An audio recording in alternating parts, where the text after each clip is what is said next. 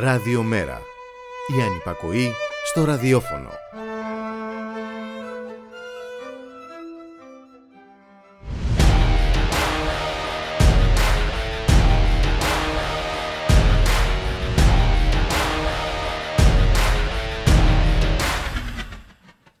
Ήβρισε ενός απελευθερωτικού αγώνα, μια βαθιά υπόκληση στον ηγεμόνα, μια οικογενειακή φωτογραφία, ένας υπέρογκο λογαριασμός που θα προσθεθεί στο υπέρογκο χρέος μας, μια προσβολή για το κατάντημα της ελευθερίας του τύπου στην απικία και ένα παρατεταμένο χειροκρότημα από το αφεντικό, απολύτως φυσιολογικό για τον πιο πυθύνιο και πρόθυμο υπάλληλο. Αμερικανότερο στο Αμερικάνο Κυριάκος Μητσοτάκης εξυπηρετεί όλα τα σχέδια της υπέροχης, όπως είπε στο Κογκρέσο Δημοκρατίας, ρίχνοντας στο, στο γυαλό τις δικτατορίες τα πραξικοπήματα και τις εισβολές. Και το Κογκρέσο της υπέροχης αυτής της δημοκρατίας χειροκρότησε θερμά τον πιστό υπηρέτη των συμφερόντων του ακούγοντας έκπληκτο για πρώτη φορά για το θέμα της Κύπρου, τις παραβιάσεις και την προκλητικότητα της Τουρκίας. Παίρνουν βάσεις αορίστου χρόνου, πουλάνε μαχητικά και ακριβό αέριο και δίνουν ένα τσάμπα χειροκρότημα. No bad που λένε και στο χωριό μου. Στην απικία η ζωή συνεχίζεται σταθερά στη σωστή πλευρά της δημοκρατίας. Μετά τις μεθοδεύσεις να περάσει τα μουλοχτά η δίκη για το δολοφόνο του Αλέξανδρου Γρηγορόπουλου, μια δίκη που ήταν προορισμένη να ολοκληρωθεί χθες, θα ξεκινήσει εκ νέου γιατί πάυθηκε η πρόεδρος του δικαστηρίου. Ακόμη μια απεργιακή κινητοποίηση κηρύχθηκε παράνομη. Η ελευθερία του τύπου βρίσκεται μόνο στο μυαλό των κυβερνώντων και οι δημοσιογράφοι που κάνουν τη δουλειά τους οδηγούνται στα δικαστήρια και οι κάτοικοι που διαμαρτύρονται για την καταστροφή του περιβάλλοντος απειλούνται με πρόστιμα και φυλάκιση. Το ημερολόγιο γράφει σήμερα 18 Μαΐου και σαν σήμερα το 1980 βάζει τέλος στη ζωή του ο Ιαν Κέρτης, κιθαρίστας, στιχουργός και τραγουδιστής του συγκροτήματος Joy Division.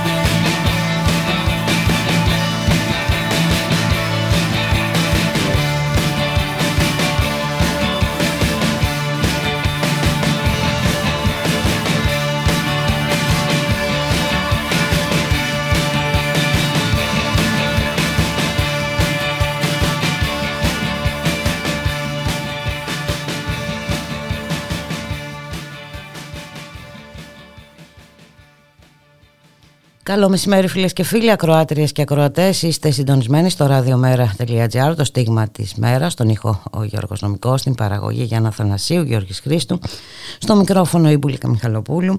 Καλώς ορίζουμε τον Μιχάλη Κρυθαρίδη, εκπρόσωπο τύπου του Μέρα 25. Μιχάλη, καλώς μεσημέρι. Καλό μεσημέρι Πούλικα, καλό μεσημέρι και στις ακροάτριες και τους ακροατές μας. Δεν πέσαμε και πολύ έξω στις προβλέψεις μας, ε, τις χθεσινές, για την ομιλία Μητσοτάκη στο Κογκρέσο. Ναι, μα ουσιαστικά γυρνάει με τις, ε, με τις αποσκευές, το καλάθι του έτσι που, που λέμε, άδειο. Με τι, με το χειροκρότημα; Ναι, ναι, άδειο ναι, σε σχέση με, άδειο, τα, ναι, ναι. σε σχέση με τα συμφέροντα αυτής εδώ της χώρας και των πολιτών ναι. της. Ναι, ναι ακριβώς. Κοίταξε, εντάξει, πρόκειται Κατά για... τα άλλα έχετε με ένα φουσκωμένο λογαριασμό. Για άλλη μια φορά. και να, να θυμίσουμε κιόλας εδώ στη... Τελικά μας στέλνει αυτό στο λογαριασμό. Μονίμως. Αντί να τον στείλουμε εμείς πίσω.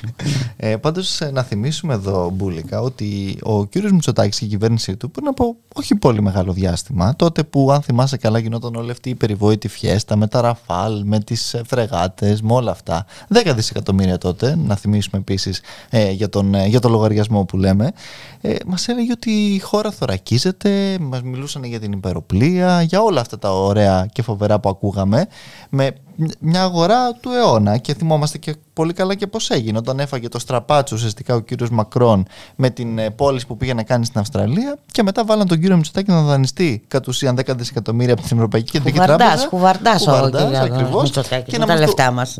Και να μας το πουλήσει εδώ σαν φοβερό και τρομερό ε, επίτευγμα. Και α, αυτό όμως σε πάση περιπτώσει έγινε πριν από λίγο σχετικά καιρό και θυμόμαστε πολύ καλά όλες αυτές τις γνωστές διακηρύξεις. Τι έγινε, δεν έφτασαν τελικά τα ραφάλ και και θέλουμε και τα F-35 τώρα άλλα 4 δισεκατομμύρια, 3,5-4 δισεκατομμύρια. Δηλαδή, και πού θα, πού θα φτάσει αυτή δηλαδή, η κατάσταση; Διότι εδώ μιλάμε πραγματικά πλέον για μια κούρση εξοπλισμών. Δεν είναι τίποτα άλλο αυτό το οποίο συζητάμε.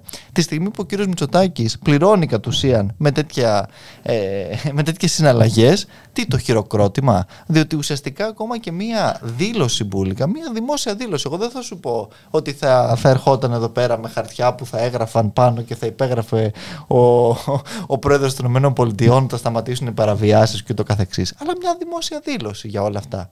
Δεν, δεν θα έπρεπε να έχουμε λάβει θεωρητικά, λέω τώρα εγώ. Τίποτα. Χειροκρότημα. Το οποίο μας έκανε και παράπονα κιόλας ο κ. Μητσοδάκης ότι στη χώρα μας δεν το χειροκροτάμε αρκετά. Ε, πρέπει να βγάλουμε δύο-τρεις λίστε. Δεν είναι στη σωστή χώρα. ε, τον χειροκροτάμε στη σωστή χώρα. ναι. Έχεις ένα δίκιο και σε αυτό.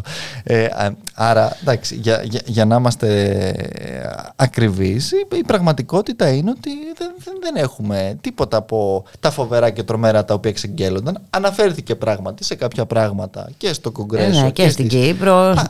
Χωρίς να κατονομάσει ποτέ την Τουρκία; Τουρκία; Όχι, όχι. Χωρίς, έτσι. Ο γείτονας. Ο γείτονας, ακριβώς. Και, και να σου πω εγώ πολύ και το άλλο, το οποίο το συζητάγαμε και χθες και στο οποίο εμείς τουλάχιστον ως Μέρα 25 επιμένουμε.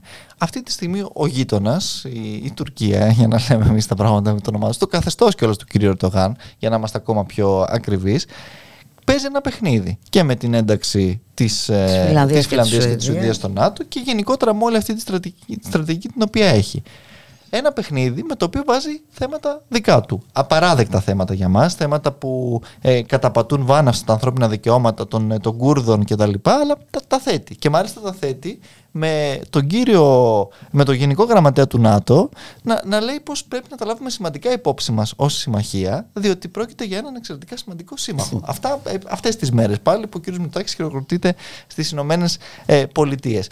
Εμείς την ίδια στιγμή θέτουμε αυτά τα ζητήματα τα οποία θέτουμε, χωρίς ωστόσο να βάζουμε κανένα πρόσκομα στους συμμάχους μας, παριστάνοντας συνέχεια το καλό παιδί. Δεν θα έπρεπε να θέσει λοιπόν ο κ. Μητσοτάκης μέσα σε αυτή την τράπουλα που ανακατεύεται ουσιαστικά με, με, με τους νέους αυτούς γεωπολιτικούς ε, και γεωστρατηγικούς όρους, να θέσει το θέμα του Κάζου Μπέλη, να θέσει το θέμα των υπερπτήσεων. Χθες που μιλούσε στο Κογκρέσο και ε, είχε αυτά τα φοβερά και τρομερά χειροκροτήματα, όπω μας λέει, είχαμε πληθώρα υπερπτήσεων πάλι στο Αιγαίο. Άρα το αποτέλεσμα ποιο είναι από όλα αυτά; Θα έρθουν και τώρα και τα F-35. Θα πάμε μετά, αύριο μεθαύριο δεν ξέρω πού μπορεί να πάει, να μας φέρει και κάτι ακόμα. Όλα αυτά βέβαια εμείς τα πληρώνουμε και, και, και χρεώνουμε τη χώρα, ή την υπερχρεώνουμε μάλλον, γιατί δεν πρόκειται για χρήματα που έχουμε, είναι ε, δανεικά. Δανεικά τα οποία όπως ξέρεις πολύ καλά φορτώνονται στις πλάτες των μελλοντικών κατ' ουσίαν ε, γενιών για να εισπράττει ο κύριος Μητσοτάκης χειροκρότημα. Αυτό είναι μέσα σε άκρες αυτό το οποίο είδαμε, εν πάση περιπτώσει, αυτές τις τις μέρες, χωρίς ξαναλέω κανένα πρακτικό και απτό αποτέλεσμα. Άρα συνεχίζουμε. Ε, Εμείς όμως δεν πρέπει να τα βλέπουμε όλα μαύρα και άραχνα. Όχι, όχι, γιατί μπορεί να, ε, να βγει και κανένας συναδελφός σου ε, που είμαστε τόσο Να, να μας επιπλήξει, γιατί. Εντάξει. Ναι, ναι, ναι, όχι. Η αλήθεια είναι αυτή. Όχι, δεν είναι όλα μαύρα και άραχνα. Κοίταξε, ε, τώρα πέρα από την, από την πλάκα. Δεν, δεν υποβιβάζει και δεν υποβαθμίζει κανένας την, την παρουσία και την ομιλία στο Κογκρέσο. Έτσι, πράγματι είναι μια πρώτη ομιλία ενός Έλληνα Πρωθυπουργού στο Κογκρέσο, στο Αμερικανικό Κογκρέσο.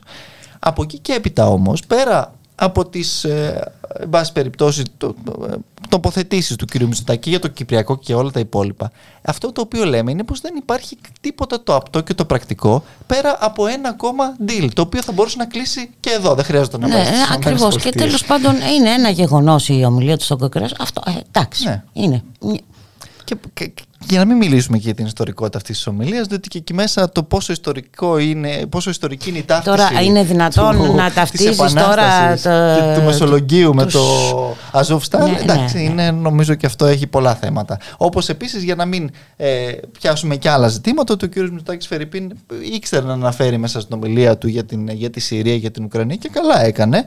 Αλλά για, άλλα, για άλλες παραβιάσεις ε, της εδαφική Δεν έκανε καλά, γιατί αν αναφερόταν σε αυτά έπρεπε να αναφερθεί και στα ε, άλλα. Ακριβώς.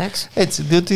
Ή μιλάς για όλα ή, ή, δεν μιλάς για τίποτα. Εντάξει, παρουσία στον εαυτό του ούτως ή άλλως πιο δεδομένο ε, δεν γινόταν να τον, να τον παρουσιάσει. Και επίσης να πούμε, Μπούλικα, ότι και για την Κύπρο και για όσα είπε ε, στις Ηνωμένες Πολιτείες, εντάξει, δεν είναι αμέτωχοι ευθυνών για όσα συνέβησαν και με την Κύπρο και για, για την ανοχή την οποία επιδεικνύουν όλα αυτά τα χρόνια σε μια κατάφορη παραβίαση του διεθνούς δικαίου από σύμμαχο, υποτίθεται, κράτους ε, μέλους ε, της, ε, του, της συμμαχίας, έτσι, του ΝΑΤΟ.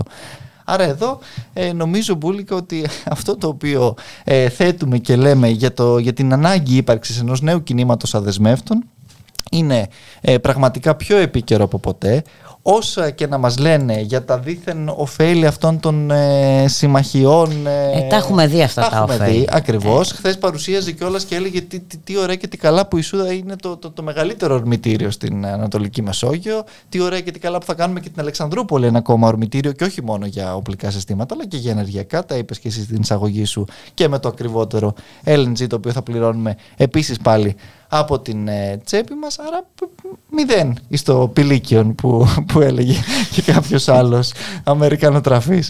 Η, η πραγματικότητα δυστυχώς ε, είναι αυτή. Και η αποτίμηση την οποία κάνουμε, ξαναλέω, δεν είναι ζήτημα απεσιοδοξίας ή ε, με βάση περιπτώσει μυρολατρείας ή οτιδήποτε άλλο. Είναι ζήτημα του τι πρακτικά Είναι ε, ζήτημα ανάγνωση της πραγματικότητας. Ε, ναι. Τώρα, ε, τι να πούμε τώρα. Δηλαδή, μπορούμε να το λιβανίζουμε, μπορούμε να το χειροκροτάμε όπως κάνανε και, και, και να, γιατί μας έκανε και παράπονα. Δεν το χειροκροτάμε όσο θέλει. Μπορεί να συνεχίσει αυτό. Παρεπτόντως να σου πω, Μπούλικα, ότι η Ευρω... το Ευρωκοινοβούλιο υιοθέτησε την, ε, την, την, την, έρευνα των ε, δημοσιογράφων χωρίς σύνορα, παρά το γεγονός ότι ο κ. Μητσάκη αμφισβητεί τη μεθοδολογία τους. Μάλλον ούτε το Ευρωκοινοβούλιο. Ε, δεν έχει σωστή μεθοδολογία. Πρέπει να τους στείλει τον κύριο Πέτσα να, να, να, να, του κάνει μαθήματα. Ε, βέβαια, ναι. δεν είναι τώρα αυτό κατάσταση. Εντάξει. Ε, εντάξει, τι να πω τώρα. Ε, και απ' την άλλη, έτσι, ε, κατάπια και τη γλώσσα του λίγο έτσι. Είχε σε μια συνέντευξη του σε έναν Αμερικανό δημοσιογράφο. Ναι, ναι. Ε, για, το, για τα θέματα αυτά που δεν είναι εύκολα και δεν είναι εδώ πέρα τις, στις λίστες πέτσα που ξέρεις αυτά φεύγουν έτσι εύκολα και, και γρήγορα. Προφανώς. Ε, αφού δεν το μάλωσε και το δημοσιογράφο πάλι καλά ναι, γιατί τα έχουμε δει και αυτά. Αλλά ξέρεις, αυτά τα κάνει εντός έδρας. Εκτός ε, φοβάται λίγο.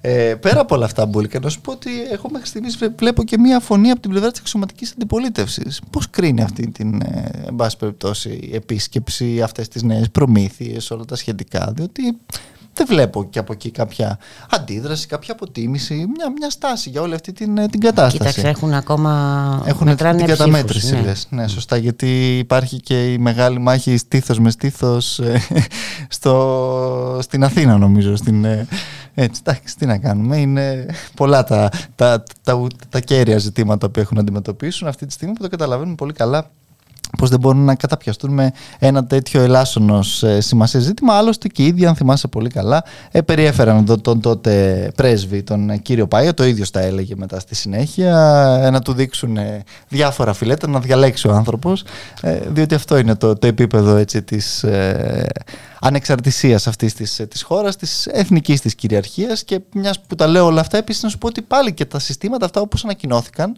ανακοινώθηκαν με, με τη γνωστή τακτική ελαίου Θεού αυτοκράτορας ούτε το Κισέα, ούτε κανένα. Α, ναι. Ε, αυτό, αυτού του. Αυτά είναι λεπτομέρειες. Πήγε και αποφάσισε. πάμε εδώ. 3,5 δισεκατομμύρια F35. Και μετά μου λες γιατί το, το χειροκροτήσανε. Ε, ε, δηλαδή, τι άλλο θα μπορούσαν Σωστά, να κάνουν. Και ο Άι Βασίλης να ερχόταν. ε, τα οποία βέβαια μπουλικά έχουν απορριφθεί να πούμε εδώ τρεις φορές από ελληνικές κυβερνήσεις για διάφορους λόγους διαχρονικά και από τις κυβερνήσεις του κυρίου Σιμίτη και του κυρίου Καραμαλή επίσης του, ε, του νεότερου του Κώστα. Ε, και παρόλα αυτά βλέπουμε ότι εδώ εντάξει, εμείς το, το, το βλέπουμε ως ευκαιρία για να, για να τυμπούμε κατά κάποιο τρόπο στην Τουρκία που μένει έξω από το πρόγραμμα. Βέβαια την αναβάθμιση των F-16 μάλλον θα τη λάβει από ό,τι έχουμε δει μέχρι στιγμής αλλά εντάξει, πάση περιπτώσει και υπάρχει και άλλο θέμα. Υπάρχουν και προβλήματα σχετικά με αυτά. Υπάρχουν και ναι, ερωτήματα ναι, σχετικά με αυτά τα F35. Υπάρχουν γενικά ζητήματα μπουλικά. Το πώς ένας πρωθυπουργός, ο οποίος πηγαίνει από τη μία ε, στην, ε, στη, στη, στην τάδε ομιλία του, στο, στο συνέδριο, στο προσυνέδριο, στη διεθνή έκθεση και ανακοινώνει έτσι μόνος του άλλα επιπλέον ραφάλ. Πηγαίνει μετά στις Ηνωμένες Πολιτείες, ανακοινώνει πάλι έτσι, χωρίς κανένα σχεδιασμό, ξαναλέω, χωρίς να έχει προηγηθεί το ΚΙΣΕ, όλα αυτά που εκ του νόμου. Και εκ του νόμου και όλα όπως αναθεωρήθηκε και από την κυβέρνησή του. Δημοκρατικές διαδικασίες. Ναι. Και, και ξέρεις ποιο, ποιο είναι το ζήτημα εδώ πέρα από όλα τα άλλα. Ότι δεν υπάρχει ουσιαστικά και καμία στρατηγική σε όλα αυτά. Πέρα δηλαδή από την κούρσα των εξοπλισμών και από την υπερχρέωση, εδώ έχουμε φτάσει σε ένα σημείο. Να έχουμε F-16, να έχουμε Rafale, να, έχουμε, να έρθουν F-35, να έχουμε Mirage. Έχουμε δηλαδή μια έτσι, πανσπερμία, εν πάση περιπτώσει, ε, ε, αεροσκαφών, τα οποία θέλουν διαφορετική συντήρηση, διαφορετικά ανταλλακτικά, διαφορετική τεχνογνωσία, διαφορετικούς πιλότους. Και ε, εδώ το, το κάνουμε όλο αυτό μόνο και μόνο ουσιαστικά για να αποκτούμε κατά καιρούς διάφορες συμμαχίες. Τώρα η, η επιτομή της συμμαχίας είναι οι ΗΠΑ. Μέχρι προχθές λέγαμε Ελλάδα-Γαλλία συμμαχία. Αύριο μεθαύριο ξαναλέω δεν ξέρω πού θα πάει ο πολυχρονεμένος μας και δεν ξέρω ποια άλλη το συμμαχία θα ανακύψει εκεί και με τι βέβαια αντάλλαγμα. Διότι είναι και από αυτές τις συμμαχίες τη ε, ανεφόρων. Έτσι. Εν τω μεταξύ, σήμερα δημοσιεύονται στο τουρκικό τύπο 10 ώρες ε, που βάζει ο Ερντογάν για να αποδεχθεί την ένταξη Φιλανδίας-Σουηδίας. Ναι, κάποιοι βάζουν όρους. Ούτε ένα, ούτε δύο, ούτε τρία. Ούτε δέκα. Ναι, και εγώ σου λέω, εμείς έναν να βάζαμε. Το κάζος μπέλι, τις υπερπτήσεις. Θα, θα μπορούσε ο κ. Μητσοτάκης να το κάνει αυτό; Οποιοδήποτε. Δεν σου λέω για τον κύριο Μητσοτάκη. Αν ήθελε, θα μπορούσε. Εντάξει, αλλά εδώ θέλουμε να, να πούμε ότι έτσι είμαστε large. Έτσι. Δε, δε, δε, η, η, η, συμμαχία μας και η πάση περιπτώσει η στήριξή μας είναι δεδομένη. Είναι παραπάνω από δεδομένη μάλλον και μάλιστα όχι απλά είναι, απλώς είναι δεδομένη, είναι και κερδοφόρα για κάποιους. Πολύ κερδοφόρα κιόλας. Κάθε και φορά, για μας.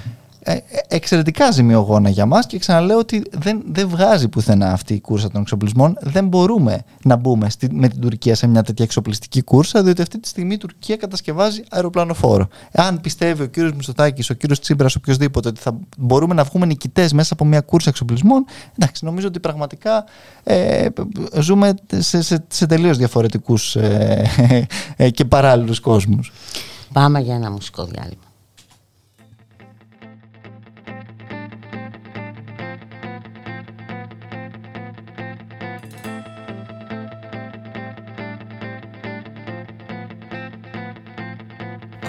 Blood.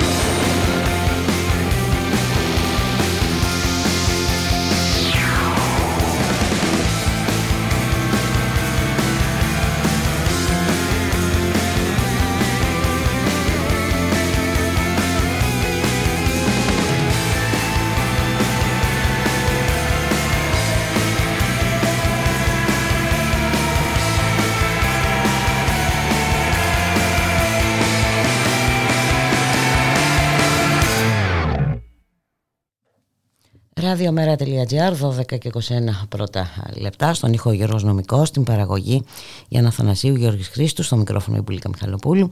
Μιχάλη Κρυθαρίδη αφού λύσαμε τα ε, τα γεωπολιτικά. Τα, τα γεωπολιτικά μας, τα εξοπλιστικά μας έχουμε, είμαστε καλυμμένοι από όλες τις πάντες να πάμε λίγο στο θέμα της δημοκρατίας γιατί εδώ πάσχουμε ε, πάρα πολύ πάσχουμε πο, πολλαπλά ε, και, και πανταχώθεν.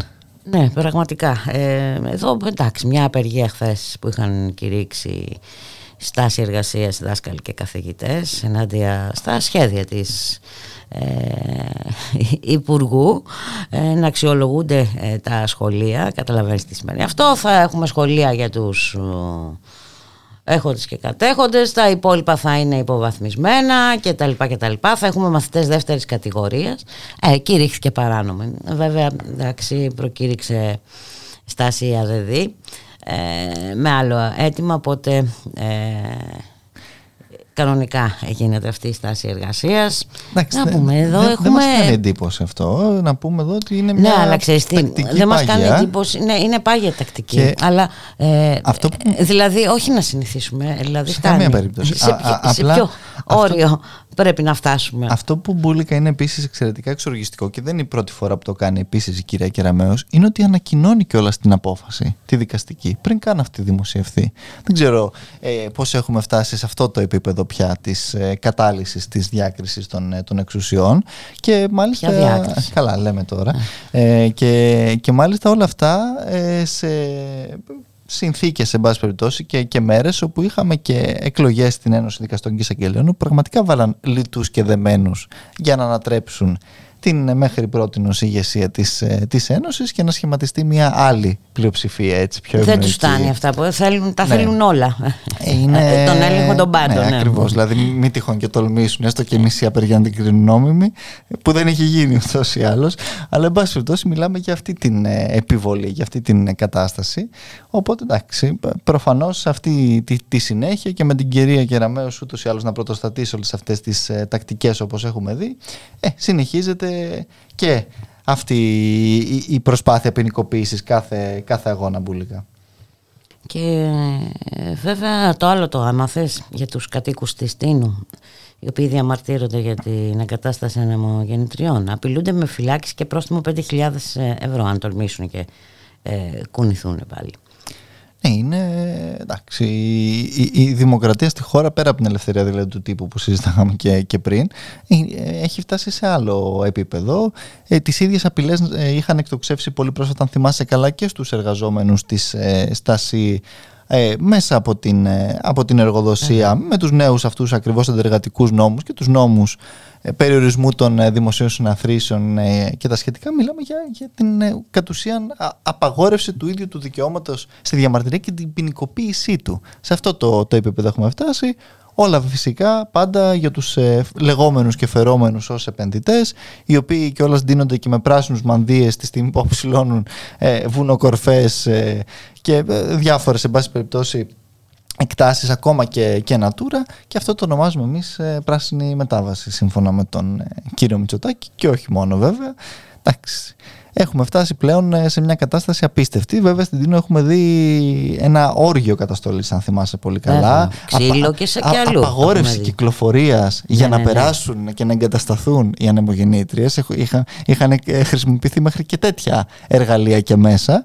Ε, και προφανώς ε, σε συνέχεια όλων αυτών έρχεται και αυτό το, ε, το οποίο αναφέρεις Μπούλικα.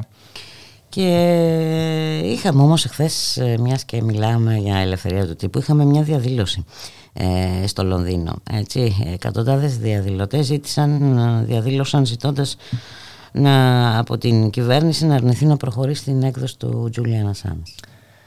Έτσι ακριβώς ε, ένα θέμα το οποίο εντάξει, εμάς μας... Είναι ένα κομβικό θέμα. Ναι, ακριβώς. Αυτό, Μιχάλη, και, και, και, είναι και κομβικό και για μας αν θέλεις Μπούλικα και για τον DM25 και για το MER25 υπήρχε και στο συνέδριό μας αυτές τις μέρες προφανώς ε, και η σκέψη μας και η, η, δράση μας και ο λόγος μας πολλές φορές είχε να κάνει και με το, με το συγκεκριμένο και πράγματι μιλάμε για την ε, συνέχιση αυτής της ε, προσπάθειας σε πάση περιπτώσει φίμωσης και δίωξης οποιοδήποτε ανθρώπου ουσιαστικά κάνει την, αυτό, αυτό το οποίο ορίζει, ορίζει η, η δημοσιογραφία. Ναι. Ακριβώς. και το χαρακτηρίσουμε επάγγελμα. Νομίζω ήταν πολύ χαρακτηριστικό Μπούλικ αυτό το οποίο είπε και ο Τζέρεμι Κόρμπιν στην ομιλία του και το συζητήσαμε και μαζί τότε στο, στο συνέδριο ότι αν αυτή τη στιγμή ο Τζούλιαν Ασάνζ αποκάλυπτε τα εγκλήματα πολέμου της ε, Ρωσίας στην Ουκρανία θα ήταν ήρωας. Βέβαια. Έτσι. Ε, την ίδια στιγμή αυτή ε, τώρα ε, εκδίδεται, εν πάση περιπτώσει ετοιμάζονται να τον εκδώσουν στις Ηνωμένες Πολιτείες μετά και την απόρριψη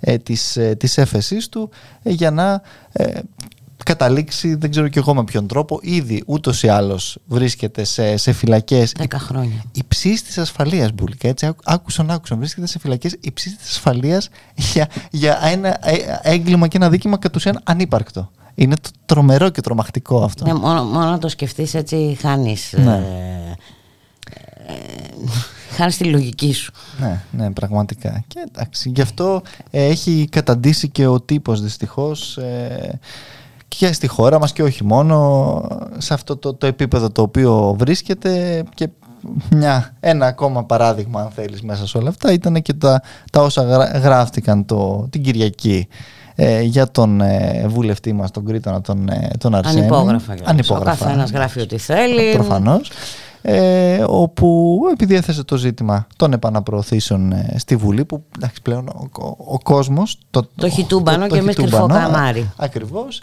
Και αυτή ε, κρυφό καμάρι όχι εμείς παρουσιάστηκε ως ε, για άλλη μια φορά φυσικά ως ε, ένας άνθρωπος ο οποίος δήθεν ε, και είναι σε συνεννόηση από πίσω με το καθεστώς το τουρκικό και ότι τε, σε συνέχεια υπήρξαν τέτοια περιστατικά.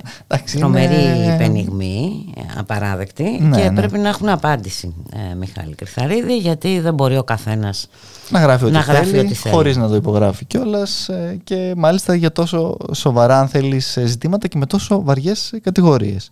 Αλλά εντάξει, εδώ πραγματικά έχουμε χάσει κάθε μέτρο και κάθε όριο. Δεν υπάρχει Είπαμε, και κανένας έλεγχο. Υπάρχει διαστρέβλος των πάντων, ε, Μιχάλη.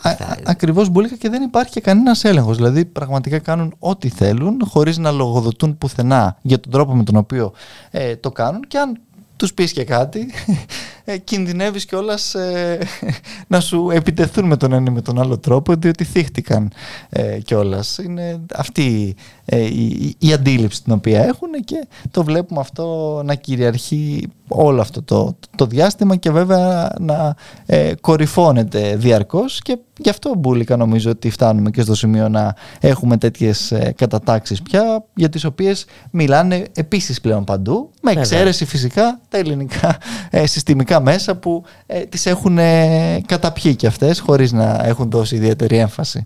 Δηλαδή πραγματικά εγώ αισθάνομαι και προσωπική ντροπή για όλα αυτά που συμβαίνουν.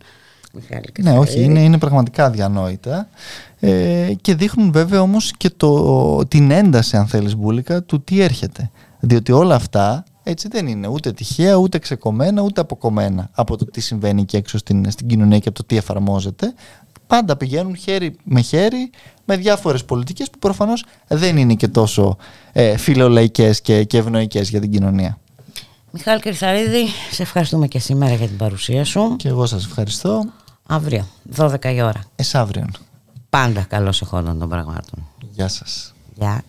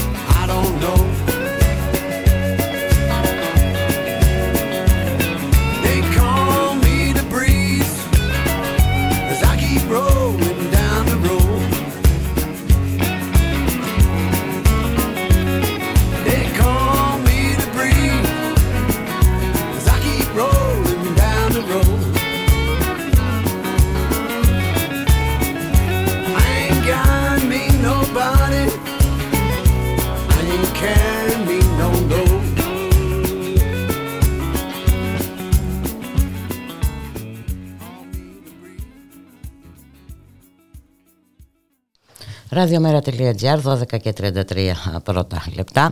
Στον ήχο Γιώργος Νομικός στην παραγωγή Γιάννα Θανασίου Γιώργης Χρήστου στο μικρόφωνο η Μπουλίκα Μιχαλοπούλου. Και σήμερα έχουμε φοιτητικές ε, εκλογές μετά από τρία χρόνια και με κάτω από εξαιρετικά δυρμενές ε, πλαίσιο.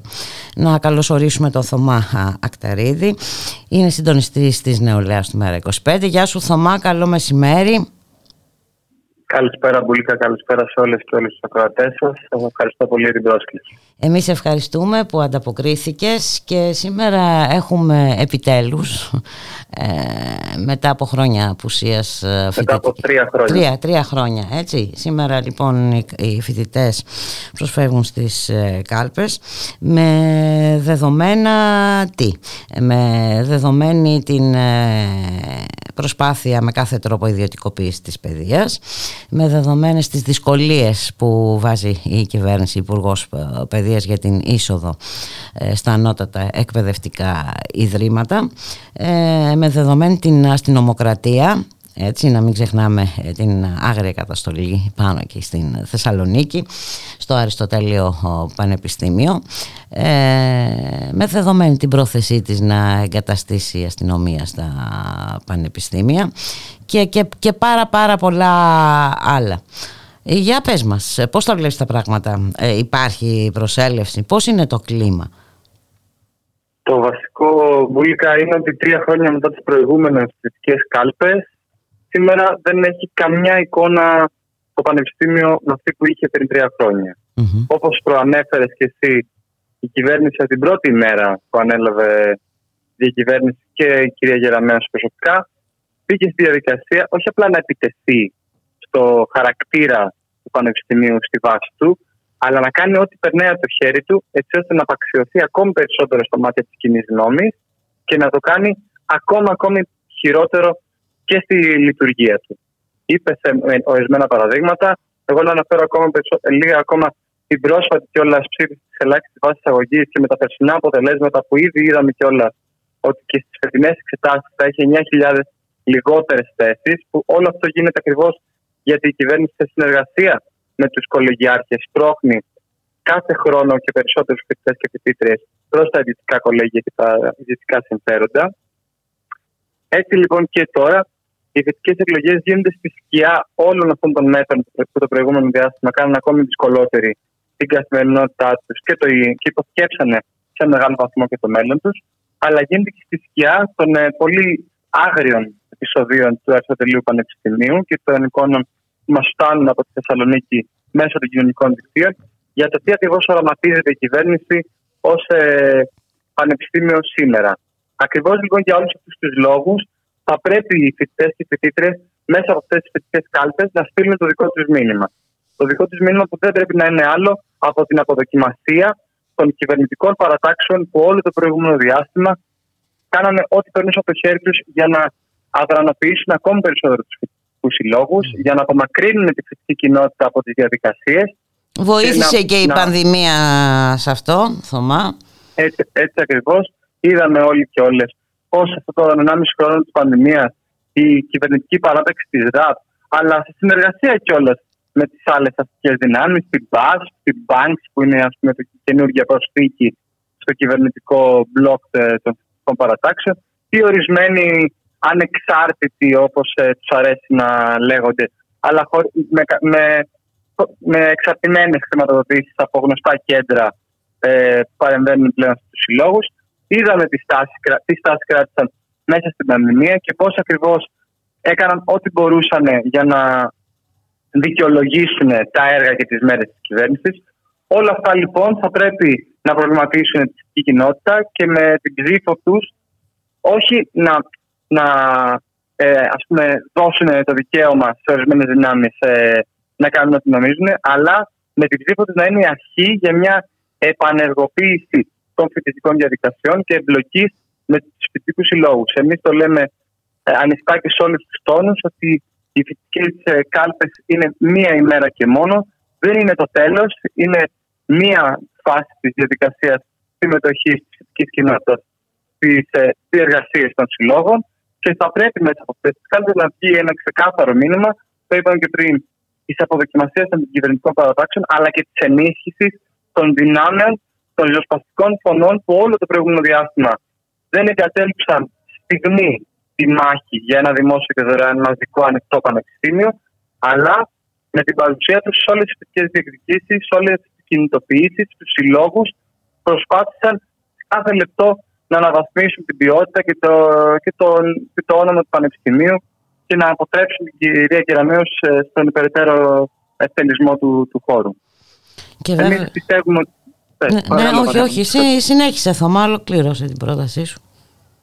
Υπάρχουν τέτοιες φωνές, όπως είναι τα ενωτικά κατεβάσματα ριζοσπαστικών δυνάμεων της αριστερής ενότητας και των ΕΑΚ, τα οποία και η νεολαία ΜΕΡΑ25 και, και συμμετέχει σε, σε μέρος των ψηφοδελτίων, αλλά και στηρίζει ανοιχτά, ε, έτσι ώστε το, την επόμενη ημέρα να μπορέσουμε να ανοίξουμε αυτή τη συζήτηση και στους κύκλους του Πανεπιστημίου και να επιβεβαιωθεί η προηγούμενη δράση τους ε, στις σχολές. Και όπως ε, σωστά είπες νωρίτερα Θωμά, αυτή είναι μόνο μία μέρα. Έτσι, και βέβαια πρέπει να δούμε και τι θα γίνει από αύριο πέραν το, του μηνύματος που πρέπει να δοθεί ε, οι φοιτητές ε, πρέπει να ξαναπιάσουν το νήμα εκεί που το έχουν αφήσει ε, βέβαια δεν ξεχνάμε και ήταν πολύ σημαντικές οι φοιτητικές κινητοποιήσεις τον, ε, την περασμένη χρονιά. Ε, και μάλιστα έβαλαν τέλος προσωρινό θα δούμε έτσι στα σχέδια για την εγκατάσταση αστυνομίας στα πανεπιστήμια αλλά εφόσον έχει επανέλθει και η κανονική ε, ροή στις ε, σχολές νομίζω ότι υπάρχουν μεγαλύτερα ε, περιθώρια έτσι να ξανασυναντηθούν οι φοιτητές να ξαναμιλήσουν και να αποφασίσουν για το αύριο. Ε, έτσι ακριβώς είναι.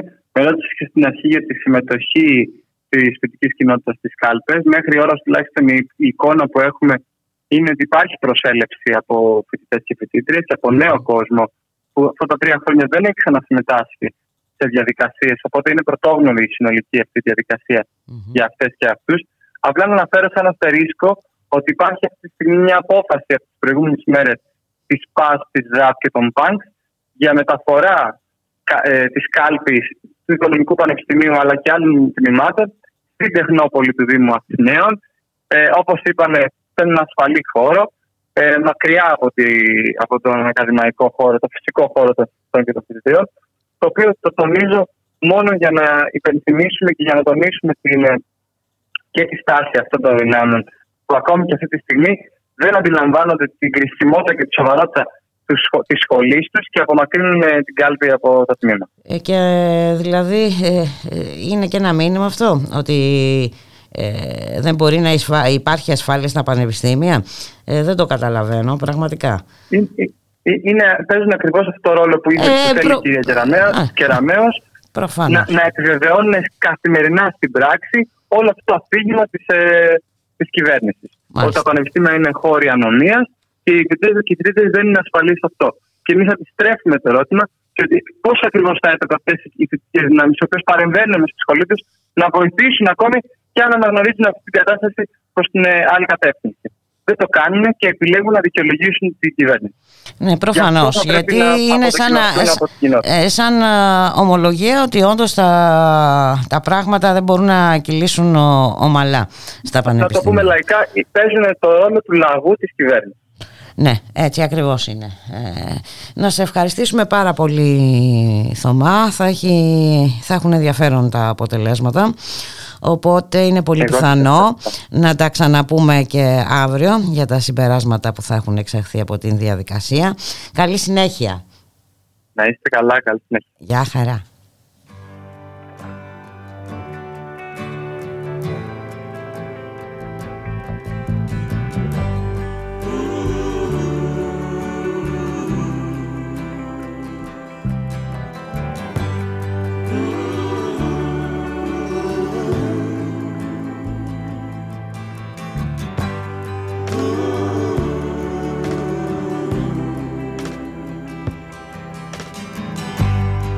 Take this badge off of me.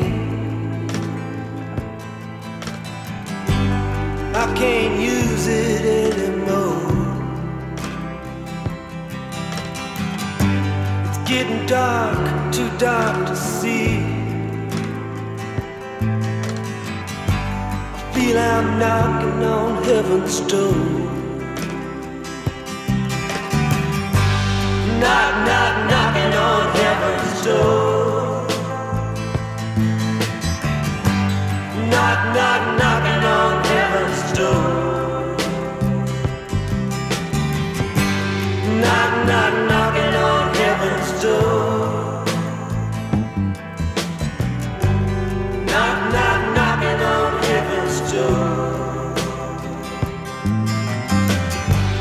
Mama put my guns in the ground. I can't shoot them anymore. That long black cloud is coming down. I feel I'm knocking on heaven's door. Knock, knock, knocking on heaven's door.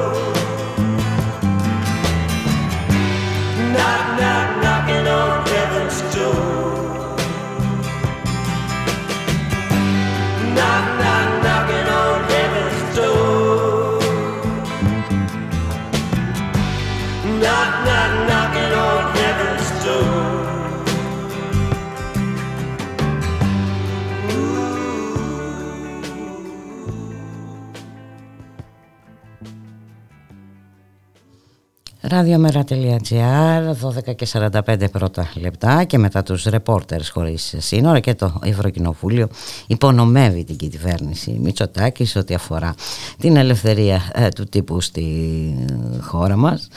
Πάντως υιοθετώντας το Ευρωκοινοβούλιο την κατάταξη ε, των ρεπόρτερ χωρίς σύνορα με την Ελλάδα να βρίσκεται στην τελευταία θέση στην Ευρωπαϊκή Ένωση ε, ο ίδιος ο κύριος Μητσοτάκης έχει αμφισβητήσει ε, τη μεθοδολογία ε, έτσι, που, χρησιμοποίησε, που χρησιμοποιούν οι ρεπόρτες χωρίς σύνορα. Έκανε λόγο για γαλλική ΜΚΟ ενώ μας ενημέρωσε από την Αμερική απαντώντας σε ερώτηση Αμερικάνου δημοσιογράφου ότι είμαστε μια χώρα που ο καθένας μπορεί να δημοσιεύσει οτιδήποτε και να μην διωχθεί γι' αυτό. Αντιθέτως έχει όπως είπα απόλυτη ελευθερία να εκφράσει το παράπονό του. Ε, τα στοιχεία είναι διαφορετικά. Δεν μπορεί οποιοδήποτε να δημοσιεύσει οτιδήποτε. Ε, ένα από αυτά τα παραδείγματα είναι και η συνάδελφός μας, η Σταυρούλα η Πουλημένη, δημοσιογράφος στο Κόκκινο Θεσσαλονίκης και στο alterthes.gr η οποία διώκεται ε, γιατί έγραψε ένα ρεπορτάζ σε σχέση με τα, με εκεί την περίφημη εταιρεία εκεί στις Σκουριές. Να καλωσορίσουμε τη Σταυρούλα. Σταυρούλα, γεια σου, καλό σου μεσημέρι. Καλησπέρα, Γκούλικα, καλησπέρα στους ακροατές και τις ακροάτριες. Ήταν λίγο μεγάλος ο πρόλογος, αλλά έτσι νομίζω ότι χρειαζόταν ε, για να έχουμε μια συνολική εικόνα για το τι γίνεται στη χώρα μας. Ε, και βέβαια η δική σου περίπτωση αφορά μια εταιρεία και τις λεγόμενες στρατηγικές αγωγές, τις αγωγές ε, SLAP.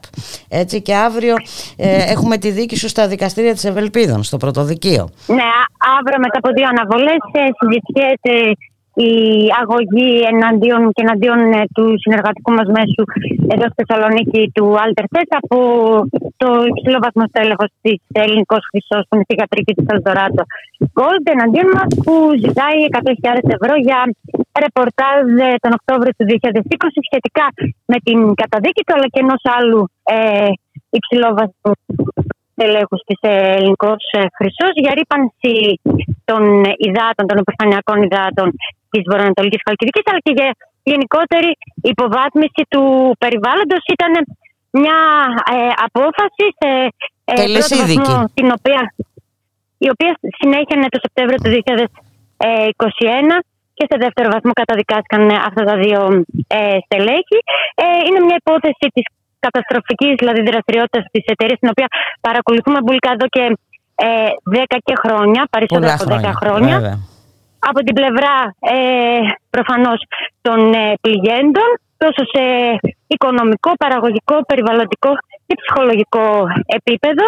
Ε, ήταν μια από τις ε, πρώτες καταδικαστικές αποφάσεις ε, για στελέχη ε, της ε, εταιρείας σχετικά με την δραστηριότητά τη και μάλιστα αυτή η καταστροφική δραστηριότητα, δηλαδή η υποβάθμιση του περιβάλλοντος, βεβαιώθηκε από την επιθεώρηση περιβάλλοντος, δηλαδή από υπαλλήλους του δημοσίου και προέκυψε η δίωξη, να θυμίσουμε μετά από καταγγελίες πολιτών αλλά και του πρώην, ε, της πρώην διοίκησης του Δήμου Αριστοτέλη. Μιλάμε για γεγονότα δηλαδή ε, που προφανώς ε, δεν επιδέχονται αμφισβήτησης. Έτσι. Ναι, δεν κάναμε τίποτα άλλο παρά μόνο την. Ε, ούτε τη γνώμη σας εκφράσατε, ούτε κάνατε ασκήσεις επί χάρτου. Προφανώς και θεμητό να, να την εκφράσουμε. Φυσικά, αλλά ήταν λέμε ένα, όμως. Θα λέγαμε στεγνό ρεπορτάζ το οποίο παρέθετε τα γεγονότα έτσι όπως ε, έγιναν και ε, τους πρωταγωνιστές των γεγονότων. Και γι' αυτό το λόγο θεωρούμε ότι η αγωγή αυτή εντάσσεται, έχει χαρακτηριστεί και όλες και από διεθνείς ε, οργανισμούς για την προστασία του τύπου ως SLAP, δηλαδή στρατηγική, ε, στρατηγικές αγωγές ε, ενάντια στην ε, δημόσια συμμετοχή. Είναι ένα φαινόμενο το οποίο δυστυχώς αποκτά διαστάσεις και στη χώρα μας. Δεν είμαι η μόνη δημοσιογράφος που έχει διδαχθεί τέτοια αγωγή. Είναι ο συνάδελφος ε, Τάσος ε, Σαραντής για ε, ρεπορτάζ ε, περιβαλλοντικό σχετικά με κατοίκους που είχαν δεχτεί αγωγές από εταιρεία ε, αιωλικών. Ε, είναι η Φατινή Λαμπρίδη, είναι όμως ε, και ο ε, Θοδωρής ο Χοντρόγιανος. Είναι μια σειρά δηλαδή δημοσιογράφων που έχουν δεχτεί τέτοιες αγωγές από είτε από εταιρείες είτε από άλλα κέντρα εξουσίας, τα οποία ουσιαστικά θέλουν να εκφοβήσουν ε, το δημοσιογράφο αλλά και τους υπόλοιπους δημοσιογράφους να μην ασχολούνται δηλαδή με το θέμα και να φοβήσουν γενικά την κοινωνία σε μια περίοδο που η καταστολή εναντίον των κινημάτων και όσων αντιδρούν ε, στην πολλαπλή βαρβαρότητα ε, οξύνεται. Έτσι ακριβώς είναι και βέβαια μιλάμε για μια αγωγή ε, κατά ενός συνεταιριστικού μέσου όπως το Alter θες έτσι που καταλαβαίνουμε ε, ότι επιδιώκεται και η οικονομική εξόδωσή του ε, και των μέσων. Δηλαδή από τη μια έχουμε τον εκφοβισμό, ένα μέσο που ασκείται για εκφοβισμό και ε, να περάσει το μήνυμα ότι εντάξει καθίστε καλά ε, γιατί θα έχετε συνέπειες. Απ' την άλλη και η οικονομική εξόδωση έτσι, των μέσων που τολμούν να φιλοξενούν απόψεις, ρεπορτάζ, σχόλια κτλ. που ενοχλούν.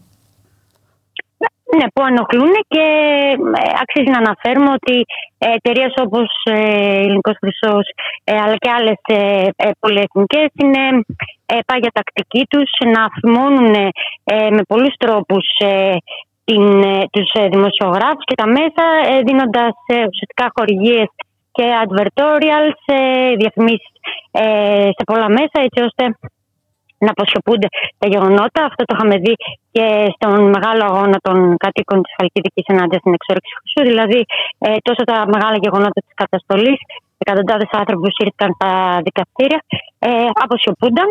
Ε, αλλά και φυσικά το ότι ένα ολόκληρο δάσος καταστρέφεται και σε μεγάλο βαθμό ε, έχει καταστραφεί. Και βέβαια, όπως είπε. Αλλά να πούμε ναι, ότι. Ναι. Συγγνώμη, Μπουλικά, αλλά να Ναι, πούμε ότι δεν είναι όμως τόσο. Ε, το οικονομικό σκέλος των στρατηγικών αγωγών ε, το πιο σημαντικό. Είναι σημαντικό προφανώς γιατί ε, επιδιώκεται η οικονομική εξόντωση και του μέσου. Ε, αλλά ε, νομίζω το σημαντικό είναι ο εκφοβισμός και από πέρα τίμωσης και των ε, υπόλοιπων δημοσιογράφων που ε, ενδεχομένως θέλουν να στείλει δηλαδή ένα τέτοιο Μμμ. μήνυμα ε, αυτού που χρησιμοποιεί αυτές τις καταχρηστικές ε, αγωγές για να μην ασχοληθούν και άλλοι δημοσιογράφοι και κινήματα γιατί δε- είναι και το. να μην ξεχνάμε τι έγινε δηλαδή και το με τη παρατηρητήριο Σύρο, ποιότητας έτσι με το περιβάλλοντος, παρατηρητήριο Σύρου. Ε, Να μην ξεχνάμε τι γίνεται με την Τίνο. Εδώ έχουμε απειλές ε, για φυλακίσεις και πρόστιμα εναντίον των κατοίκων Ακριβώς, που και για τις διαμαρτύρονται. αγωγές, πολλαπλές αγωγές ε, ε, εναντίον ε, κατοίκων, πολλές αγωγές εναντίον 100 κατοίκων ε, και στην ε, Τίνο γιατί διαμαρτυρήθηκαν.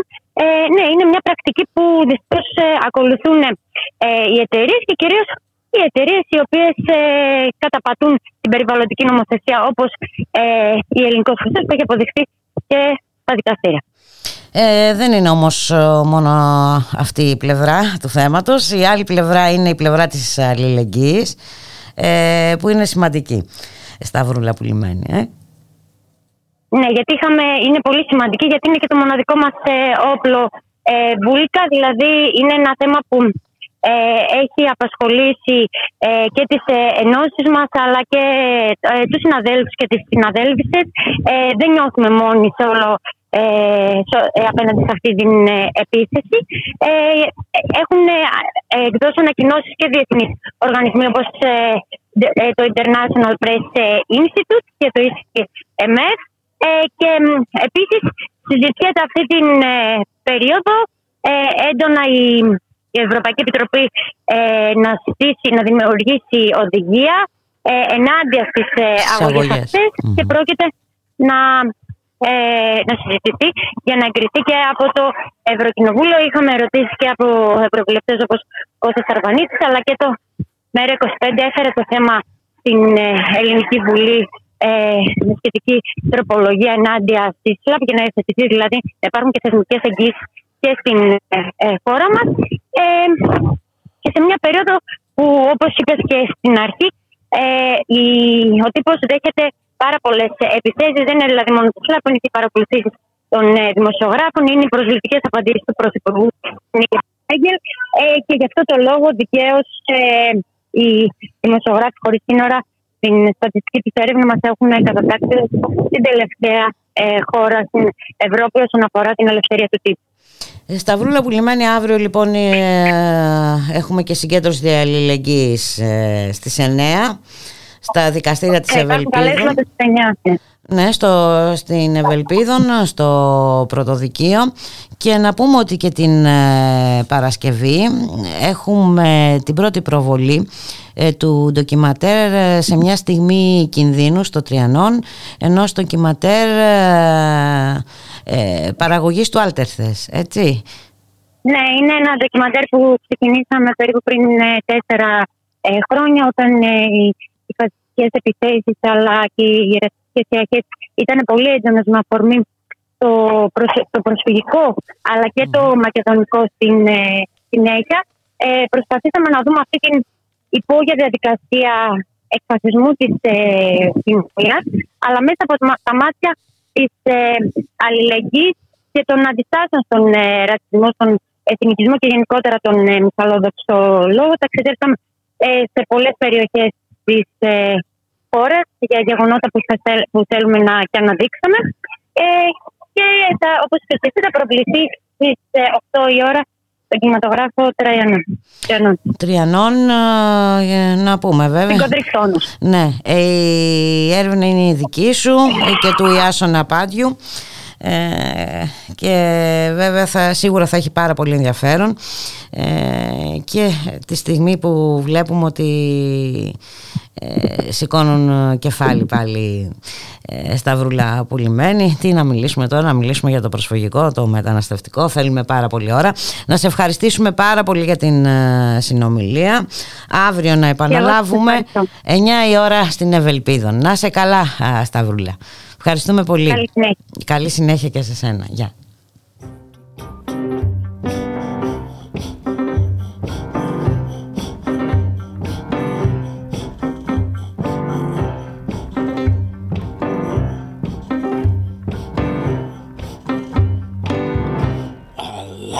my town with a little drop of poison Nobody knows. They're lining up to go insane. I'm all alone. I smoke my friends down to the filter. But I feel much cleaner after it rains. And she left in the fall that's a picture on the wall. She always had that little drop of poison.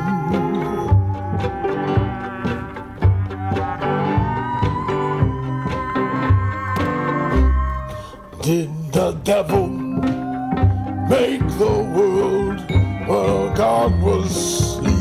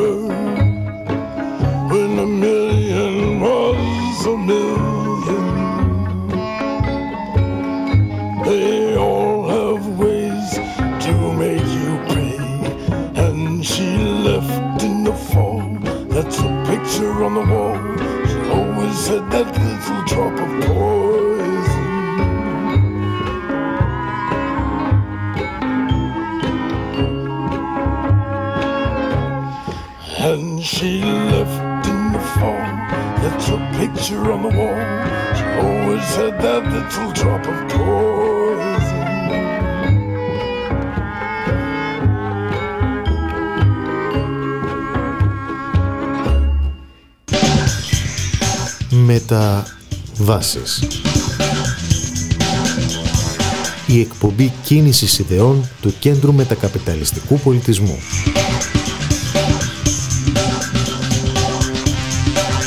Κάθε Τετάρτη από τις 4 έως τις 5 και μισή το απόγευμα από το Ράδιο Μέρα.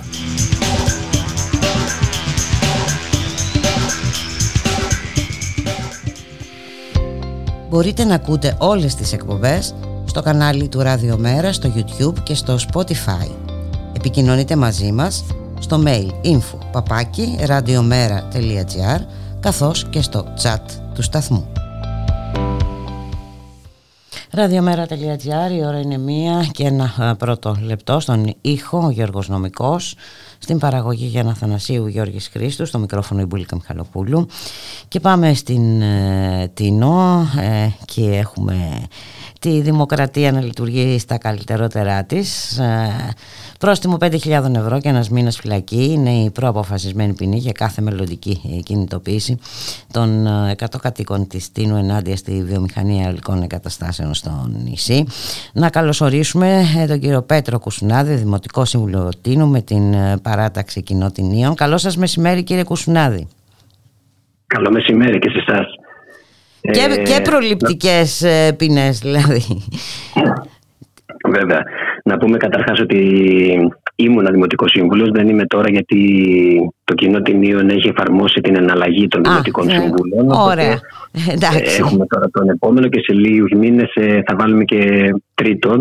Α, ωραία, ε, έχουμε εναλλαγή. Ναι, εντάξει. Λοιπόν, πρώην, ναι, λοιπόν. Αλλά, εντάξει, αλλά... Γενικά λειτουργούμε πάντα ομαδικά και. Λογικά. Ε, ναι, με αυτό το σκεπτικό ας πούμε και όχι ατομικά. Τώρα, ε, για τα πρόστιμα... Ε, να δούμε λίγο την ιστορία, έτσι, να πάμε λίγο στο παρελθόν γιατί έχει σημασία. Ε, ζήσατε και πολύ άγριες ε, σκηνές εκεί στο νησί. Ε, είχαμε μάλιστα και απαγόρευση κυκλοφορίας, ε, κύριε Κουσουνάδη. Ναι, ναι και έξτρα απαγόρευση κυκλοφορίας ακόμα και τις ε, περιόδους που δεν ε, ισχύανε τα μέτρα για τον κορονοϊό. Εμείς είχαμε απαγόρευση κυκλοφορία γιατί έπρεπε να περάσουν τα φορτηγά με τις αναμογεννήτριες. Ε, αποκλείονταν ε, τεράστια κομμάτια δρόμου σε όλο το νησί, ας πούμε. Ε, αποκλείονταν ε, δρόμοι οι οποίοι ε, λόγω του αποκλεισμού αυτού κόβαν το νησί στα δύο, δηλαδή την έξω μεριά, η κεντρική αρτηρία ας πούμε, που ενώνει την έξω μεριά, τον πύργο ε, και τα λοιπά και τον Πάνορμο με τη χώρα. Ε, όλα αυτά και επανειλημμένα για να μην τυχόν ας πούμε και δημιουργηθούν ε, ε διαδηλώσεις και δια, διαμαρτυρίες ε, εναντίον του, της εταιρείας που βάζει τα αιωλικά, που έβαλε δηλαδή τα αιωλικά γιατί πλέον έχουν εγκατασταθεί αυτά τα συγκεκριμένα.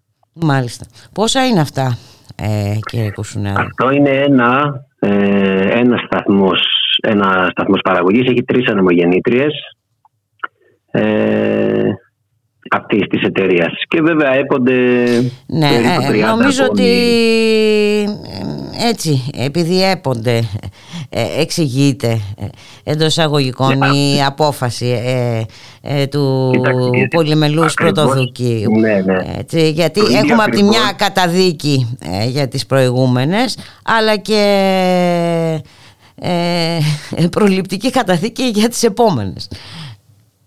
Ναι, η αλήθεια είναι ότι το δικαστήριο αποφάσισε ότι αυτή η προληπτική καταθήκη, η κράτηση και το πρόστιμο ε, θα είναι μόνο σε αυτούς τους 100 και μόνο εάν ξανακάνουν κάτι παρα, παρα, ε, παραπλήσιο, ας πούμε, τέλος πάντων δεν ξέρω πώς ακριβώς να το πω, τη συγκεκριμένη εταιρεία. Δηλαδή, αν κάποια άλλη εταιρεία ε, περάσει ας πούμε, και γίνουν πάλι διαμαρτυρίες, δεν ισχύει η απόφαση, αλλά ε, θέλει προσοχή γιατί μπορεί να μην ισχύει η απόφαση συγκεκριμένη, αλλά δημιουργεί ένα δεδικασμένο η συγκεκριμένη απόφαση. δηλαδή, και τα επόμενα δικαστήρια άνετα θα ακολουθήσουν την ίδια, το ίδιο σκεπτικό. Και μπορεί να λειτουργήσει και ως φόβητρο, ναι, κύριε Κουσουνάδη. Έτσι δεν είναι. Αυτός είναι και ο στόχος τώρα. Να... Ναι, αυτός είναι ο σκοπός εξ αρχής. Το να φοβηθεί ο κόσμος, να μην συμμετέχει, να μην διεκδικεί, ε, να δέχεται όλα αυτά τα οποία κανονίζονται για το νησί του χωρίς να διαμαρτύρεται. Και το σκεπτικό το δικό μας και τότε που κατεβήκαμε στον δρόμο επανειλημμένα ε, όταν ας πούμε επρόκειτο να στηθούν οι συγκεκριμένες τρεις ανεμογεννήτριες ήταν το ίδιο επειδή έπονται και άλλες επόμενες. Δηλαδή εντάξει δεν ε, είναι ας πούμε τραγικό το να μπουν τρεις ανεμογεννήτριες πάνω σε ολόκληρο το νησί αλλά αν δεν αρχίσεις να φωνάζεις από την αρχή δεν μπορείς ας πούμε μετά ε, να σταματήσουν ε, οι άλλες ας πούμε βλέψεις ε, των επόμενων εμείς είπαμε από την αρχή δεν θέλουμε καμία. Θέλουμε εμείς να αποφασίσουμε τι ακριβώς θα γίνει στο νησί και όχι οι αποφάσεις που έχουν υπαρθεί από άλλους. Αλλά ε, είναι, είναι πολλές που έπονται και πόσες ακόμα θα ετηθούν που δεν έχουν ακόμα εμφανιστεί. Μάλιστα. Και τι θα κάνετε τώρα ε, κύριε Κουσουνάδη; Εδώ ε, μιλάμε για επί της ουσίας ε, περιστολή ελευθεριών έτσι. και, όχι, και όχι μόνο. και το θέμα είναι ότι πλέον το ζήτημα ε, δεν αφορά μόνο την εγκατάσταση ε, των ε, ανεμογητριών. Έχουμε, κάνει, έχουμε συζητήσει πάρα πολλές φορές για ποια είναι τα ελάχιστα ωφέλη. αντιθέτως οι ζημιές είναι πάρα πολύ μεγάλες. Αλλά εδώ μιλάμε και για θέματα δημοκρατίας πια. Δηλαδή πάει, πάει αλλού το θέμα. Μα εκεί ακριβώς είναι που, που καταλήγει όλη η κουβέντα. Είναι στο θέμα δημοκρατίας. Δηλαδή ακόμη κι αν ε, θεωρούσαμε ότι οι ανεμογεννήτριες είναι η λύση ας πούμε στο πρόβλημα το, το ενεργειακό δεν γίνεται να εφαρμόζεις μία λύση με το έτσι θέλω όταν βλέπεις ότι υπάρχει τεράστια κοινωνική αντίθεση σε αυτό που πας να κάνεις. Εδώ μιλάμε, δηλαδή ειδικά για την Τίνο που μπορώ να το γνωρίζω εκ πρώτης ε, από εμπειρία τέλος πάντων, για, για πολύ μεγάλα ποσοστά της κοινωνίας που αντιτίθενται. Δηλαδή, είδαμε πράγματα που δεν έχουν ξαναγίνει στην Τίνο. Κατεβήκαν, ας πούμε, 1500 άτομα στον δρόμο, 1500 άτομα σε ένα νησί που μένουν 8.000 μέσα στο χειμώνα. Είναι ένα τεράστιο ποσοστό. Και πόσοι ακόμη, ας πούμε, που δεν θέλουν. Θα θέλαμε να είχαμε κάνει και ένα δημοψήφισμα. Mm-hmm. Μας πρόλαβε η Νέα Δημοκρατία και κατήργησε τα δημοτικά δημοψηφίσματα. Και τότε θα φαινόταν και ακριβώς και πώς το λένε ε, νομίμως και θεσμικά η αντίθεση, αλλά έχει φανεί με όλους τους τροπους Και, και τελικά είναι αυτό ακριβώς. Είναι, είναι έλλειψη δημοκρατίας και ξέρουμε πάρα πολύ καλά ότι στα δικαστήρια δύσκολα θα βρούμε το δίκιο μας ε, ε, οι πολίτες, οι κοινωνίες. Πολύ δύσκολα βρίσκουν το δίκιο τους απέναντι σε εταιρείες είναι πολύ συνηθισμένο οι εταιρείες να κάνουν δικαστικές ε, κινήσεις, τις λεγόμενες SLAB, τις έχουμε μάθει την καλή και την ανάποδη Βέβαια. το τελευταίο καιρό. Ε, και οι πολίτες να τρέχουν, να, να, να, χαλάνε λεφτά άπειρα, δηλαδή τώρα ας πούμε πέραν του προστίμου των 5.000 που είναι για μελλοντική χρήση έχουμε ήδη ένα πρόστιμο, ε, είναι περίπου 5.000, 5.500 μαζί με τα δικαστικά έξοδα που πρέπει να πληρώσουμε όσοι ήμασταν μέσα 71 άτομα. Βέβαια δεν είναι μεγάλο. Δηλαδή δεν είναι τίποτα. Είναι σχεδόν ξέρω, 50 ευρώ το άτομο ή 100 ευρώ το άτομο. Δεν είναι κάτι αυτό. Έχουμε πληρώσει άλλα κι άλλα. Αλλά εκεί φαίνεται ακριβώς ότι όλη αυτή η κίνηση ε, μάλλον δεν έγινε για να ε, βγάλει τα σπασμένα του επιχειρηματίας. Ο επιχειρηματίας ας πούμε ζήτησε 350 χιλιάρικα κοντά και τελικά πήρε 5. Και ήταν προφανές ότι, προφανές τέλος πάντων, από το αποτέλεσμα. Δηλαδή, εκ του αποτελέσματος φαίνεται ότι δεν είχαν σκοπό να πάρουν χρήματα, αλλά είχαν σκοπό να εκφοβήσουν. Τώρα, και όπως είπατε και εσείς, ε, εντάξει, για μελλοντική χρήση. Μια απόφαση για μελλοντική χρήση ε, ναι. ήταν ε, αυτή, κύριε Κουσουνάδη. Οι, οι κάτοικοι πώς θα αντιμετωπίζουν όλα αυτά; Σίγουρα είναι, γιατί αυτό τώρα είναι φρέσκο ε, είναι, πώς το λένε, έχουν ε, οργή, πώς να το πω, δηλαδή. Δεν βρίσκουμε το δίκαιο μας πουθενά, αλλά εκεί έχουμε ε, καταλήξει, εντάξει, σίγουρα δεν θα τα αφήσουμε έτσι. Σίγουρα δεν θα τα αφήσουμε, δηλαδή δεν έχει λήξει αυτό το πράγμα. Τώρα τι ακριβώς ε, θα γίνει, εντάξει αυτά είναι θέματα και των δικηγόρων ε, και από εδώ και πέρα και για τα επόμενα φυσικά έργα που προγραμματίζονται. Έχουμε κάνει ήδη κινήσεις και στα δικαστήρια, έχουμε κάνει ε, προσφυγές, έχουμε κάνει στη ΡΑΕ, τη Ρυθμιστική Αρχή Ενέργειας, προσφυγές για καινούργιες αιτήσεις οι οποίες παραβιάζουν στην ουσία τον, τον υπάρχοντα νόμο. Δηλαδή υπάρχει ήδη ένας νόμος, το χωροταξικό το λεγόμενο του 2008, ο οποίος λέει ότι σε αυτή την περιοχή ας πούμε χωράνε τόσες και έχουν ήδη κάνει αίτηση για περισσότερες. Άρα Μάλιστα. δεν γίνεται αυτό το πράγμα. Τέλος πάντων ε, οι κινήσεις θα συνεχιστούν. Ε, Με όλους τους δυνατούς τρόπους. Ναι. Και βέβαια εμείς θεωρούμε ήδη ότι έχουμε νικήσει, δηλαδή ήδη έχουμε κερδίσει πράγματα. Ε, θεωρούμε ότι αν δεν υπήρχαν όλες αυτές οι αντιδράσεις τα πράγματα θα ήταν πολύ χειρότερα για την Τίνα αυτή τη στιγμη και προχωράμε. Ε, καλή επιτυχία να σας ε, ευχηθούμε κύριε Κουσουνάδη. Ευχαριστούμε πάρα πολύ ε, για τη συνομιλία. Να, να είστε καλά, καλή συνέχεια. Γεια χαρά. Γεια χαρά, γεια. Life,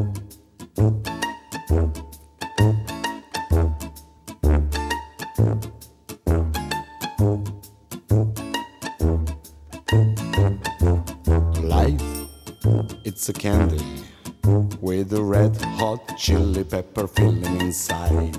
Life, are you ready?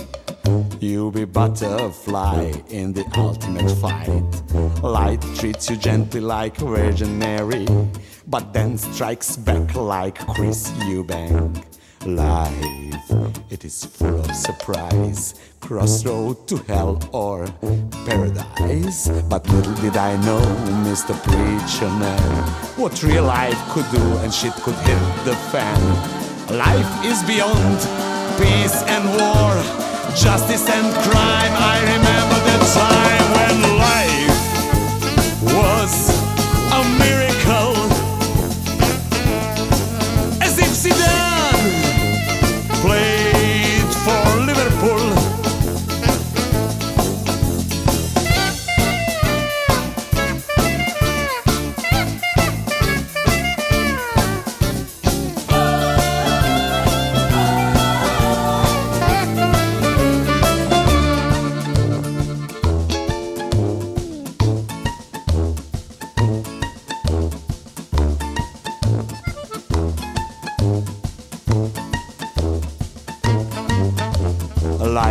is a business, risky and confused. God gave you deal that you cannot refuse. Life is terrorism, globalism, optimism. Give peace a chance, give war romance.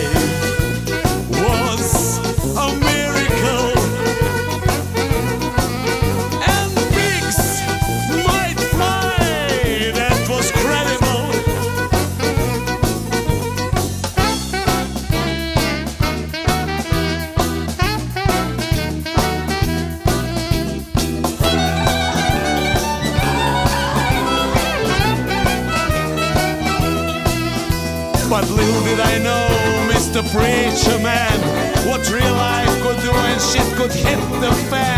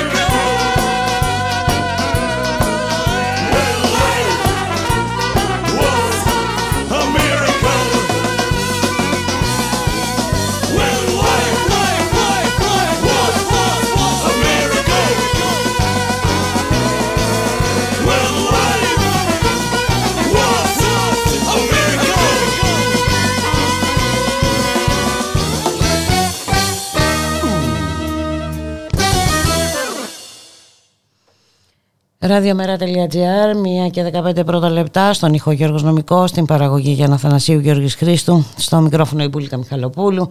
Εδώ ε, οι εξοπλισμοί, ε, πόλεμοι, ε, νέα μέλη στο ΝΑΤΟ, αντιδράσεις από τον Ερντογάν και ε, κανείς δεν δίνει σημασία στις ε, ανησυχίες για, το, για την κλιματική αλλαγή.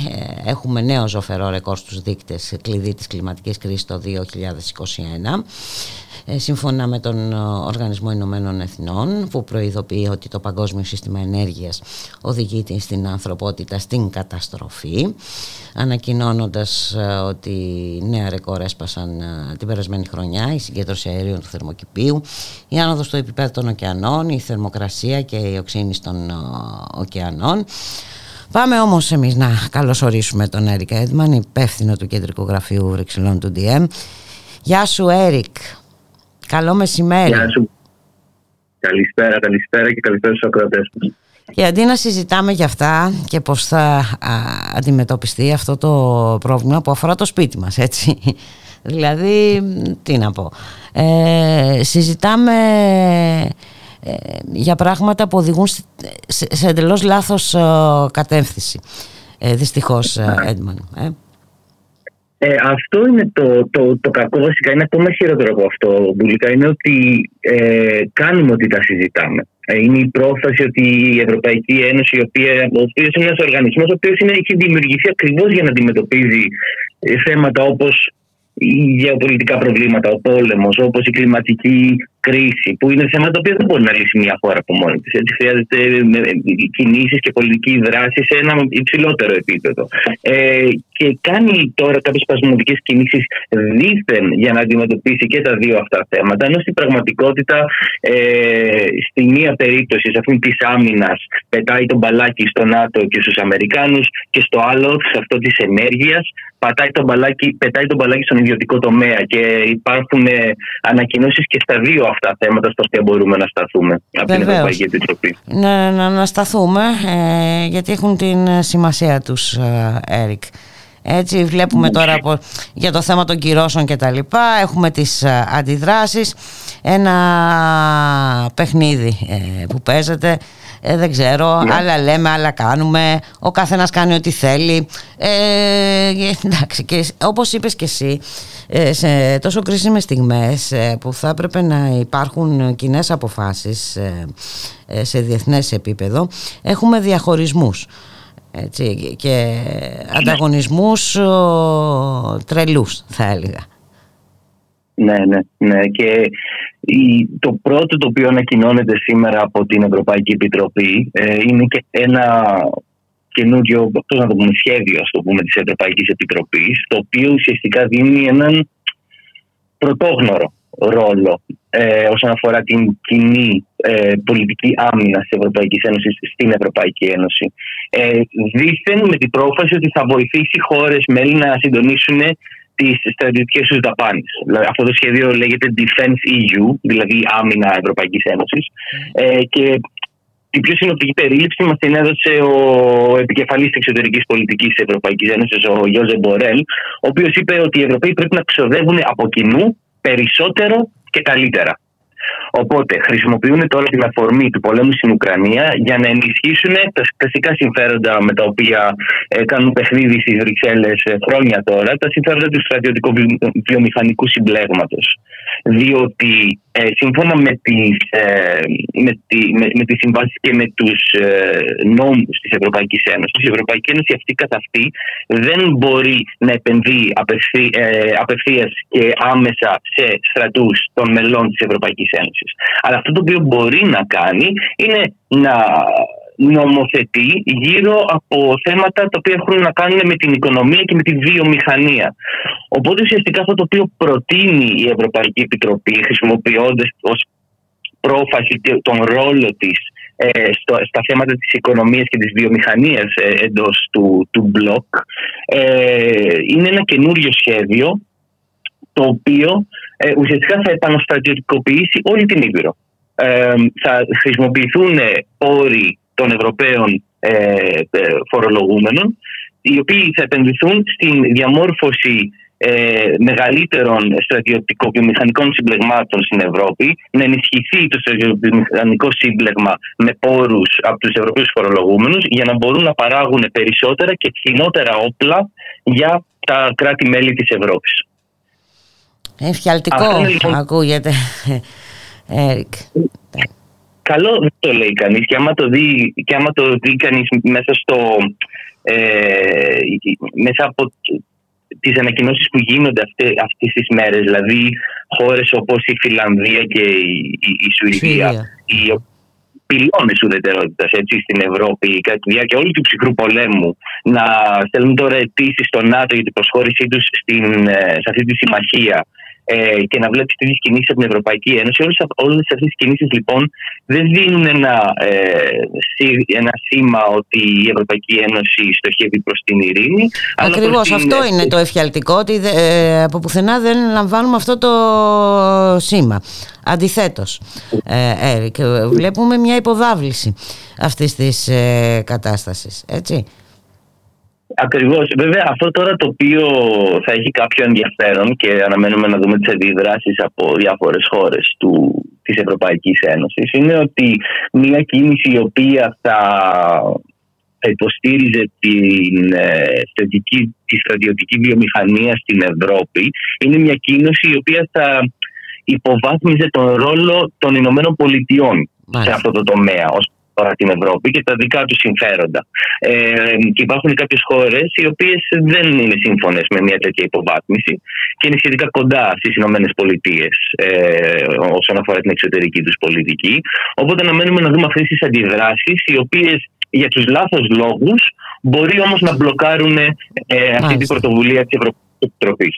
Ναι, ε, ναι, σωστά. Θα έχει ενδιαφέρον να το δούμε αυτό. Κατά τα άλλα... Ναι, ναι, ε, αυτό όσον αφορά, είδαμε λοιπόν και, και τον ΝΑΤΟ, είδα ο κύριος Χαρδαλιάς ε, είχε, είχε ιδιαίτερο ενδιαφέρον η παρουσία του στη, στη συνάντηση των Υπουργών ε, Άμυνας της Ευρωπαϊκής Ένωσης. Ήταν εκεί, ε, αντικαθιστούσε τον Υπουργό Άμυνας ω Υφυπουργός. Ε, και είπε ουσιαστικά ότι χαιρετίζει αυτή την πρωτοβουλία της ε, Ευρωπαϊκής Επιτροπής ότι χαίρεται που βλέπει μια πρωτοβουλία η οποία θα δώσει ένα πιο δυνατό ρόλο στην Ευρωπαϊκή Ένωση ε, στα θέματα της άμυνας Κάτι το οποίο βέβαια ε, μάλλον βρίσκει, δεν βρίσκει σύμφωνο τον, τον κύριο Υπουργό ούτε γενικότερα την κυβέρνηση Μητσοτάκη η οποία γενικότερα έχει παίξει τον ρόλο του, του πιστού bulldog του ΝΑΤΟ. Ε, ναι, ναι. Ε, το είδαμε, το είδαμε, το διαπιστώσαμε και από το, την επίσκεψη του Πρωθυπουργού έτσι, στις Ηνωμένες Πολιτείες. Ακριβώ. Ακριβώς. Οπότε δεν είμαι σίγουρος αν ήταν σωστά προετοιμασμένος ο κ. Χαρδαλιά για αυτή τη συνάντηση. Ε, θα δούμε τώρα αν θα αλλάξει τη θέση της ελληνικής κυβέρνησης. Πάντως, ναι, υπάρχει, υπάρχει μια σύγκρουση ε, ιδεών σε αυτό το επίπεδο. Αναμένουμε να δούμε πώς θα. Ε, τη συνέχεια. Αυτό όσον αφορά τα αμυντικά. Και μετά υπάρχει και μια ανακοίνωση της Ευρωπαϊκής Επιτροπής από την από την Ursula von der Leyen όσον αφορά την ενέργεια και την κλιματική αλληλεγγύη γενικότερα. Μπορούμε να αναφερθούμε και σε αυτό, άμα θέλεις. Βεβαίως να αναφερθούμε. Λοιπόν, το, υπάρχει λοιπόν μια καινούργια πρωτοβουλία, την οποία μας την είχαν ανακοινώσει πριν από κάποιους μήνες και αναμέναμε να δούμε το περιεχόμενο, το περιεχόμενό της. Ε, αυτή λέγεται Repower EU. Ε, και σκοπεύει ουσιαστικά, ή τουλάχιστον έτσι λέει η κυρία Βόντελάι, να, να, να σκοτώσει τρι, ε, ε, με ένα σβάρο τρία τριγώνια. Ε, θέλει ε, να χτυπήσει τις ψηλές τιμές της ενέργειας, θέλει να χτυπήσει την εξάρτησή μας από τη Ρωσία και συγκεκριμένα το ρωσικό φυσικό αέριο και να χαμηλώσει τις εκπομπές αερίων του θερμοκηπίου. Ε, αυτή, αυτή είναι οι τρεις στόχοι. Βέβαια υπάρχει ένα πολύ σοβαρό θέμα όσον αφορά αυτή την πρωτοβουλία και αυτό είναι ότι ουσιαστικά η Ευρωπαϊκή Ένωση, και αυτό δεν είναι κάτι το οποίο μας κάνει ιδιαίτερη εντύπωση, διότι είναι, ε, έχει γίνει μάλλον μια βαθιά συντηρητική οργάνωση η Ευρωπαϊκή Ένωση, γιατί οι χώρες οι οποίες την απαρτίζουν έχουν γίνει πλέον βαθιά συντηρητικές. Και όχι μόνο. Ε, όχι μόνο. και, και, και, και βλέπει λοιπόν ουσιαστικά τον ιδιωτικό τομέα ως τον βασικό παίχτη στην επίτευξη της πράσινης μετάβασης. Δηλαδή Α, να βάλει τον μάλιστα. λύκο να, προ- Να φυλάει τα πρόβατα. Ε, Πολύ ωραία. Ναι. και προσπαθεί λοιπόν να παρουσιάσει όλο ένα και περισσότερα καρότα για να δηλιάσει εταιρείες επενδύσεις στον τομέα, στους τομείς που χρειάζονται για να επιτευχθεί η πράσινη μετάβαση. Ε, βέβαια, αυτό έχει τρία πολύ σημαντικά προβλήματα. Ε, και αυτά είναι, τα οποία, είναι- αυτά είναι θέματα στα οποία αναφέρεται και το, η Πράσινη Νέα Συμφωνία για την Ευρώπη, που είναι το πολιτικό πρόγραμμα του DM25 για το περιβάλλον και για την οικονομία στην Ευρώπη. Πρώτον, ο ιδιωτικός τομέας δεν πρόκειται να παρέχει το αναγκαίο κεφάλαιο που χρειαζόμαστε για αυτές τις επενδύσεις. Δεν έχουν τα λεφτά και δεν πρόκειται να τα δώσουν και να τα είχαν. Αυτό είναι ένα το, πρόβλημα, ε, το πρώτο πρόβλημα. Χρειαζόμαστε δηλαδή κρατικές επενδύσεις για, για να γίνει σοβαρά μια πραγματική πράσινη μετάβαση από μια ε, εξορι, εξοριστική ε, καπιταλιστική οικονομία σε μια πράσινη οικονομία στην Ευρώπη. Ένα το κρατούμε. Δεύτερον, εκτός αυτού, ε, οι εταιρείες ε, προσεγγίζονται μέσω της Ευρωπαϊκής Επιτροπής μόνο μέσω επιδοτήσεων και καρότων, όπως είπα. Δηλαδή, δεν υπάρχουν, δεν υπάρχουν ποινές για τις δράσεις που είναι επιβλαβείς για το περιβάλλον. Δηλαδή, άμα η ΣΕΛ ε, αρχίσει να χτίζει ανεμογεννήτριες στο Βέλγιο, θα κερδίζει λεφτά από την Ευρωπαϊκή Ένωση για αυτό. Ασχέτως άμα συγχρόνως κάνει εξορίξεις για πετρέλαιο στην Καραϊβική.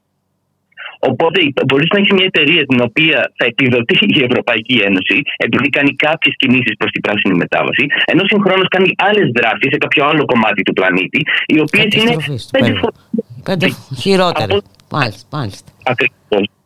Ε, οπότε αυτό, έτσι δεν καταφέρνουμε κάτι ουσιαστικό. Δηλαδή δεν είναι αρκετό να κάνει κανείς ε, επικερδείς στι ανανεώσιμες πηγές ενέργειας για τον ιδιωτικό τομέα. Πρέπει οι περιβαλλοντικά καταστροφικές δράσεις να προκαλούν και σοβαρή ζημία, οικονομική ζημία στις εταιρείες οι οποίες τις προκαλούν. Μόνο έτσι θα μπορέσουμε να κάνουμε τον ιδιωτικό τομέα κομμάτι τη λύση. Εγώ νομίζω ότι σε καμία περίπτωση ο ιδιωτικός τομέας δεν μπορεί να γίνει κομμάτι της ε, λύσης. Ε, ε, εν πάση περιπτώσει, ε, εξορισμού θα έλεγα, ο καπιταλισμός δεν μπορεί να είναι πράσινος έτσι, γιατί έχει συγκεκριμένες στοχεύσεις, ε, το κέρδος. Λοιπόν, ε, ναι, νομίζω ότι... Ε, αλλά είδες ούτε και τα προσχήματα δεν θέλουν να κρατήσουν. Έτσι. Δηλαδή να είναι οι επιδοτήσεις, αλλά οι ζημιές. Επιδοτήσεις από εμά και οι ζημιές οι δικές τους από εμά πάλι. Ναι, έτσι δεν είναι. Οπότε είναι τεράστια τρύπα στο νερό. Βασικά δεν είναι καν τρύπα στο νερό, είναι ακόμα χειρότερο από αυτό. Διότι παρουσιάζονται μια κράσιμη κίνηση, ε, ρίχνει στράχτη στα μάτια των πολιτών, κάνοντα τους να πιστεύουν ότι πραγματικά γίνονται σοβαρές προσπάθειες ε, για την αντιμετώπιση της ε, κλιματικής καταστροφής. Ενώ στην πραγματικότητα, όπως είπαμε μόλις τώρα, ε, επιτρέπουν στις εταιρείες να συνεχίσουν ακριβώς τις δράσεις οι οποίες μας έχουν οδηγήσει σε αυτό το ε, καταστροφικό σημείο στην ιστορία μας. Αυτή είναι η πραγματικότητα δυστυχώς. Αυτή είναι η πραγματικότητα δυστυχώς. Εντάξει και είπαμε τη στιγμή που χρειάζονται διεθνείς συμφωνίες έτσι για να ξεφύγουμε από αυτό το πράγμα να αντιμετωπίσουμε το βασικό αυτό πρόβλημα για το μέλλον. Το μέλλον το δικό μας, το μέλλον του πλανήτη. Βλέπουμε ότι γίνεται δυστυχώς γίνεται οτιδήποτε άλλο. Έρικ και αυτό νομίζω ότι ε, πρέπει να το, να το δούμε και να το, να το αντιμετωπίσουμε με κάποιο τρόπο. Πριν είναι πολύ αργά ε, δεν τα λέω εγώ, δεν θέλω να κινδυνολογήσω εγώ, οι επιστήμονες τα λένε, έτσι. Γι' αυτό ανέφερα και όλα τα στοιχεία νωρίτερα. Και όσο, όσο πιο πολύ καιρό ζω στις Βρυξέλλες, τόσο πιο πολύ με βρίσκει σύμφωνο η, η τοποθέτηση της Έτσετε Μελκουράν στο συνέδριό μας το προηγούμενο Σαββατοκύριακο ότι δεν μπορεί κανείς να βασίζεται στην ελπίδα. Μπορούμε μόνο να βασιστούμε ένας στον άλλον. Ε, και άμα μέσα από αυτή τη συμπόρευση και από τις δράσεις που κάνουμε όλοι μαζί γεννηθεί κάποια ελπίδα, έχει καλώς. Αλλά δεν μπορούμε να επικεντρωνόμαστε στην ελπίδα, στην κατάσταση στην οποία βρισκόμαστε αυτή τη στιγμή στην Ευρώπη. Μπορούμε μόνο να επικεντρωθούμε στο ποιο είναι το σωστό και να βάζουμε όλες μας τις δυνάμεις στο να... Στο, στο και να, να βρούμε τον τρόπο ε, να οδηγήσουμε αυτό το σωστό. Να το κατευθύνουμε. Να σε ευχαριστήσω, Έρικ. Δεν ξέρω αν θέλεις να προσθέσεις κάτι άλλο. Τι να, δεν νομίζω ότι έχει νόημα να μιλήσουμε για κυρώσεις κατά της Ρωσίας. Εδώ βλέπουμε ότι παραβιάζονται και κυρίως από εμά. Εδώ βλέπουμε ότι οι Έλληνες εφοπλιστές μεταφέρουν το 50% του ρωσικού πετρελαίου. Ε, νομίζω ότι. Ε, ε, ε, τι, τι λες και εσύ; Ναι, ναι, όχι, αυτό τα λέει όλα. Αυτό τα λέει όλα. Είναι, καταρχάς δεν υπάρχουν κάποιες καινούριες ενδιαφέρουσες κυρώσεις, είναι οι ίδιες και δεν υπάρχει κάποια σοβαρή κίνηση να, να εφαρμοστούν σωστά αυτές οι κυρώσεις. Όπως είπες, ε, η δικιά μας κυβέρνηση, η οποία δεν άσκησε βέτο ποτέ και σε τίποτα, ε, ξαφνικά άσκησε βέτο υπέρ των συμφερόντων των, ε, των, των, των, των Έτσι ε, των και των ολιγαρχών μας. Αυτό νομίζω λέει τα πάντα για το ποιος κυβερνάει αυτή τη στιγμή, ποια είναι τα πραγματικά συμφέροντα τα οποία αντιπροσωπεύονται στην Ευρώπη και στην Ελλάδα και, και, και τι ακριβώς έχουμε μπροστά μας, ε, τι, τι, πρέπει να, να καταρρύψουμε για να, για να επιστρέψει η δημοκρατία στην Ελλάδα. Να σε ευχαριστήσω πάρα πολύ, Έρικ Εντμάν. Να είσαι καλά. Καλή συνέχεια. Καλό κουράγιο. Είμαι καλή. Γεια χαρά. Γεια.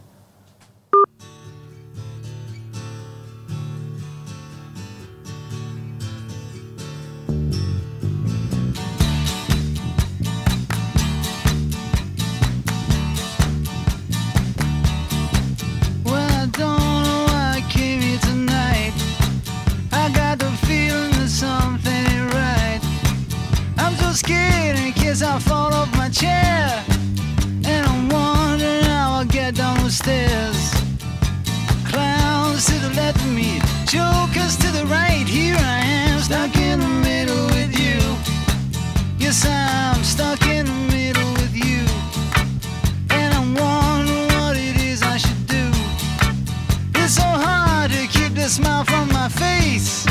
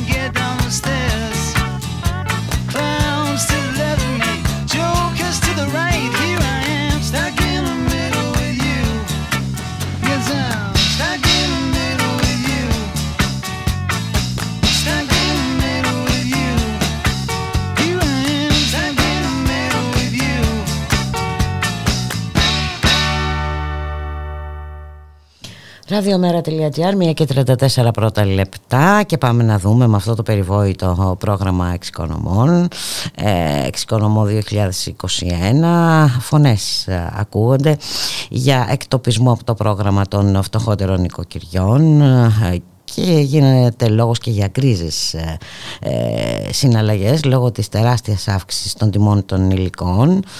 Πάμε όμως να τα συζητήσουμε όλα αυτά με τον κύριο Κώστα Σαμδάνη, αρχιτέκτονα, μηχανικό, ε, στην παράταξη αραγές του Τεχνικού Επιμελητηρίου Ελλάδας. Καλό σας μεσημέρι κύριε Σαμδάνη. Γεια σας. Σας ευχαριστώ για την πρόσκληση. Εμείς ευχαριστούμε πολύ που ανταποκριθήκατε και επειδή δεν γνωρίζουμε πολλά πράγματα για αυτό το πρόγραμμα, καλό είναι να δούμε τι ακριβώς είναι, ποιους περιλαμβάνει, τι προϋποθέσεις χρειάζονται, γιατί ε, έχουμε επισημάνσεις σαν αυτές που ανέφερα νωρίτερα, έτσι, από μηχανικούς. Ναι, κοιτάξτε, το πρόγραμμα πλέον μετά από τόσα χρόνια και τόσους κύκλους που υλοποιείται ε, νομίζω είναι αρκετά γνωστό. Ε, δυστυχώς για, με ένα κακό τρόπο, δηλαδή περισσότεροι έχουν μια άσχημη εμπειρία από όσοι έχουν εμπλακεί, είτε πρόκειται για μηχανικούς, είτε πρόκειται για ενδιαφερόμενους και προσφάτως είτε πρόκειται για αυτούς που μπαίνουν και στο πρόγραμμα δυστυχώς. Ε, αφορά ενεργειακή αναβάθμιση των κυρίως κατοικιών, της πρώτης κατοικίας δηλαδή νοικοκυριών και δίνεται κυρίως ε, με κριτήρια εισοδηματικά, κοινωνικά πρόσφατα με το τελευταίο κύκλο του εξοικονομου με σκοπό να αναβαθμιστεί ενεργειακά η κύρια κατοικία των φτωχότερων υποτίθεται κυρίως ε, νοικοκυριών να πάμε σε αυτό, αυτό το υποτίθεται. Είναι, οι, επι, οι επιδιώξεις δηλαδή του ναι. προγράμματος είναι αυτές. Εντάξει, οι επιδιώξεις ε, θα λέγαμε ότι είναι θετικές. Ποιος δεν θα ήθελε ε, να αναβαθμίσει ε, την ε, κατοικία του, να εξοικονομεί λιγότερη ενέργεια και όλα αυτά. Στο διατάφτα όμως τώρα. Στο διατάφτα αυτό που συνέβαινε τα προηγούμενα χρόνια και ήταν το άκρος απογοητευτικό που δημιουργούσε ε, μεγάλα προβλήματα και στους μηχανικούς και στους ιδιοκτήτες ήταν ο τρόπος με τον οποίο επέλεξαν ε, όλες οι κυβερνήσεις και οι σημερινοί και οι προηγούμενες ε, να γίνεται ε, η απόδοση αυτών των προγραμμάτων στους ενδιαφερόμενους. Ο τρόπος που είχε επιλεγεί μέχρι και το τελευταίο πρόγραμμα, αυτό το 2021 που υλοποιείται τώρα, το 2022, ε, ως πιο διαφανής ήταν ε, ο γρηγορότερος να παίρνει και το πρόγραμμα. Δηλαδή έμπαινε σε μια πλατφόρμα η οποία καταλαβαίνετε ότι είχε τεράστιο φόρτο από την επισκεψιμότητα όλων των μηχανικών που προσπαθούσαν να βάλουν τις αιτήσεις των πελατών τους, η οποία έπεφτε και μέσα σε 10 λεπτά τα κονδύλια γινόταν καπνός. και υπήρχε το μοναδικό κριτήριο, ήταν αυτό. Στο, στο τελευταίο Όποιος πρόλαβε τον κύριο Νίδε δηλαδή εν Αυτό ακριβώς. Ναι.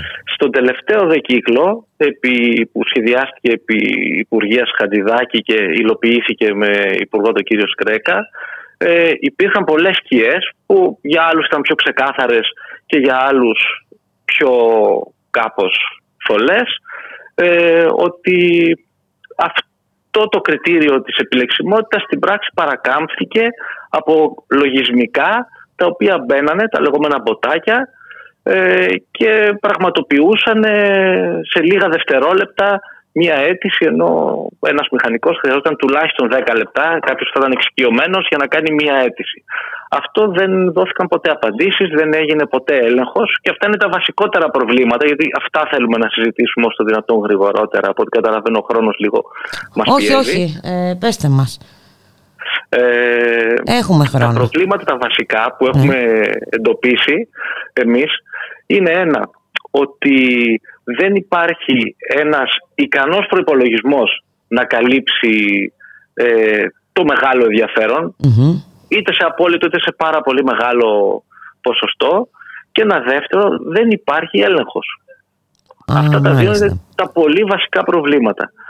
Οπότε τώρα που άλλαξε ε, αυτός ο τρόπος εισαγωγής που σας εξηγούσα δηλαδή με το χρονικό κριτήριο και έγινε με κάτι πιο ορθολογικό και ήταν και έτοιμα και του τεχνικού επιμελητηρίου και εμείς ε, πρωτοστατήσαμε για να ε, αλλάξει ο τρόπος να γίνει με κοινωνικά κριτήρια, δηλαδή με μοριοδότηση όταν ο προϋπολογισμός μένει χαμηλός με επαναλαμβανόμενους κύκλους ανά χρόνο με χαμηλούς προϋπολογισμούς και όταν δεν υπάρχει έλεγχος τότε τα αποτελέσματα δυστυχώς είναι ίδια. Και τα αποτελέσματα, να σας τα μεταφέρω δηλαδή για να έχουμε εικόνα, είναι σχεδόν ίδια με τα προηγούμενα προγράμματα.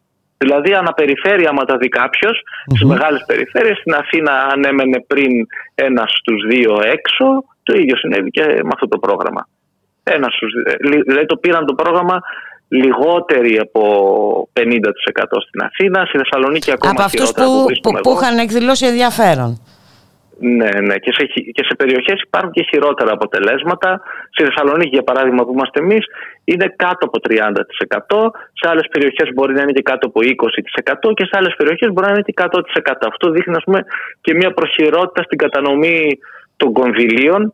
Ε, αλλά κυρίως ότι τα κονδύλια είναι, είναι, είναι και είναι και κακώς κατανεμημένα Μα αυτό αφενός είναι ε, λίγα αφετέρου με, με, τι κριτήρια δηλαδή ε, πραγματικά. Ε, δηλαδή σημαίνει ότι δύο ενδιαφερόμενοι που πληρούν και οι δύο ε, τις ίδιες προϋποθέσεις ε, δεν θα καταφέρει ο ένας τουλάχιστον ε, λέμε τώρα το λέω σχηματικά έτσι, να, να μπει σε αυτό το πρόγραμμα. Έτσι, έτσι ακριβώς είναι. Έτσι ακριβώς. Δηλαδή, επειδή θα είναι σε μια άλλη περιφερειακή ενότητα, μπορεί να έχουν τα ίδια κριτήρια, τις ίδιες ανάγκες, ε, αλλά κάποιος δεν θα μπει, κάποιος άλλος θα μπει. Για παράδειγμα, στην Αθήνα, με ρίμνησε ε, το Υπουργείο, έστω και στοιχειοδός, να χωρίσει σε ανατολικό, δυτικό, βόρειο τομέα. Αυτό γιατί συμβαίνει κάπως, ας πούμε, από ό,τι αντιλαμβάνομαι, γιατί δεν,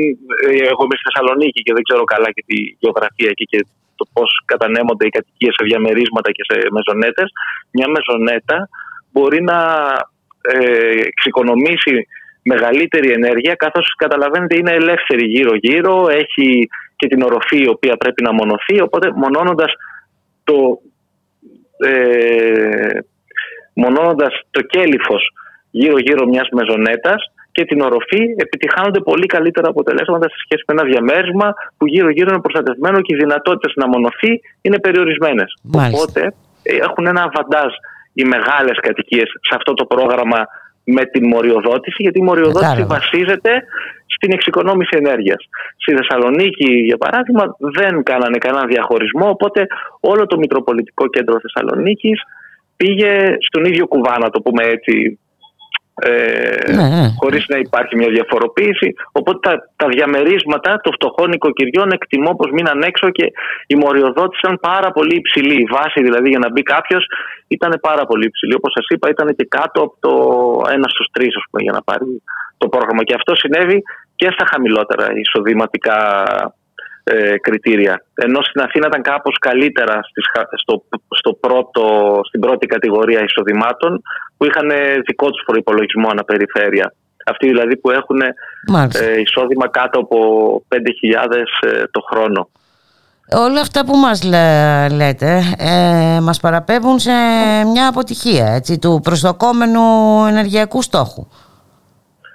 Αυτό δεν βγαίνει κανείς να το πει, ναι, είναι, είναι ξεκάθαρο, ε. αλλά επειδή κάθε φορά... Γιατί υποτίθεται ότι γι' αυτό γίνεται το, το πρόγραμμα, έτσι δεν είναι; Ε, γίνεται ακριβώς γι' αυτό το λόγο. Αλλά δυστυχώς ήταν τόσο μεγάλες οι προσδοκίες που δημιούργησαν ε, από την αλλαγή όπως σας είπα, γιατί είχε γίνει, είχε γίνει μεγάλο πρόβλημα αυτό με την, ε, με τη χρονική προτεραιότητα ναι, ναι, ναι. για τον κλάδο και για τους ενδιαφερόμενους οπότε διαφημίστηκε πάρα πολύ ο τρόπος ο καινούριος με τη μοριοδότηση ε, και διαφημίστηκε και με τρόπο άσχημο κάπως ότι δίναν στον, στον κόσμο να καταλάβει ότι όσοι κάνουν έτσι ότι όποιος θέλει ναι, ότι όσοι κάνουν έτσι θα ενταχθούν και στο πρόγραμμα Μάλιστα. Και τώρα που βγήκαν τα αποτελέσματα δεν βγαίνει κανείς να εξηγήσει παρά μόνο δίνουν αόριστες υποσχέσεις όπως κάνανε και με τους προηγούμενους κύκλους. Θα υπάρξει κι άλλος. Η ταλαιπωρία όμως είναι δεδομένη και για τους μηχανικούς και για τους ε, ιδιοκτήτες. Και πλέον είναι ένα πρόγραμμα το οποίο θα έπρεπε να δημιουργεί μια θετική ανταπόκριση και για τους μηχανικούς και για τους πολίτες πλέον είναι δύσκολο κάποιος να βρει και μηχανικό να συνεργαστεί.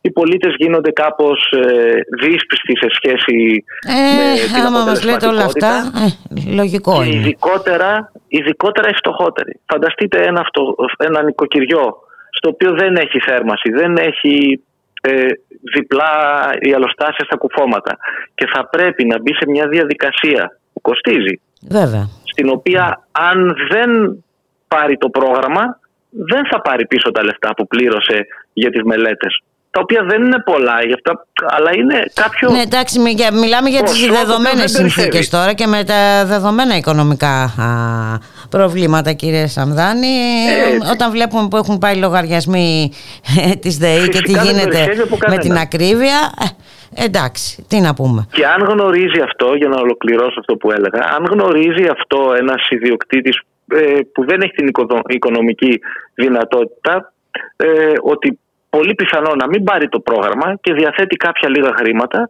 είναι προφανές ότι, δεν θα, τα διαθέσει. Να κάνει, δεν θα ρισκάρει να δώσει κάποιες μελέτες που πιθανόν δεν θα οδηγήσουν στο ε, επιθυμητό αποτέλεσμα. Που θα θέλει.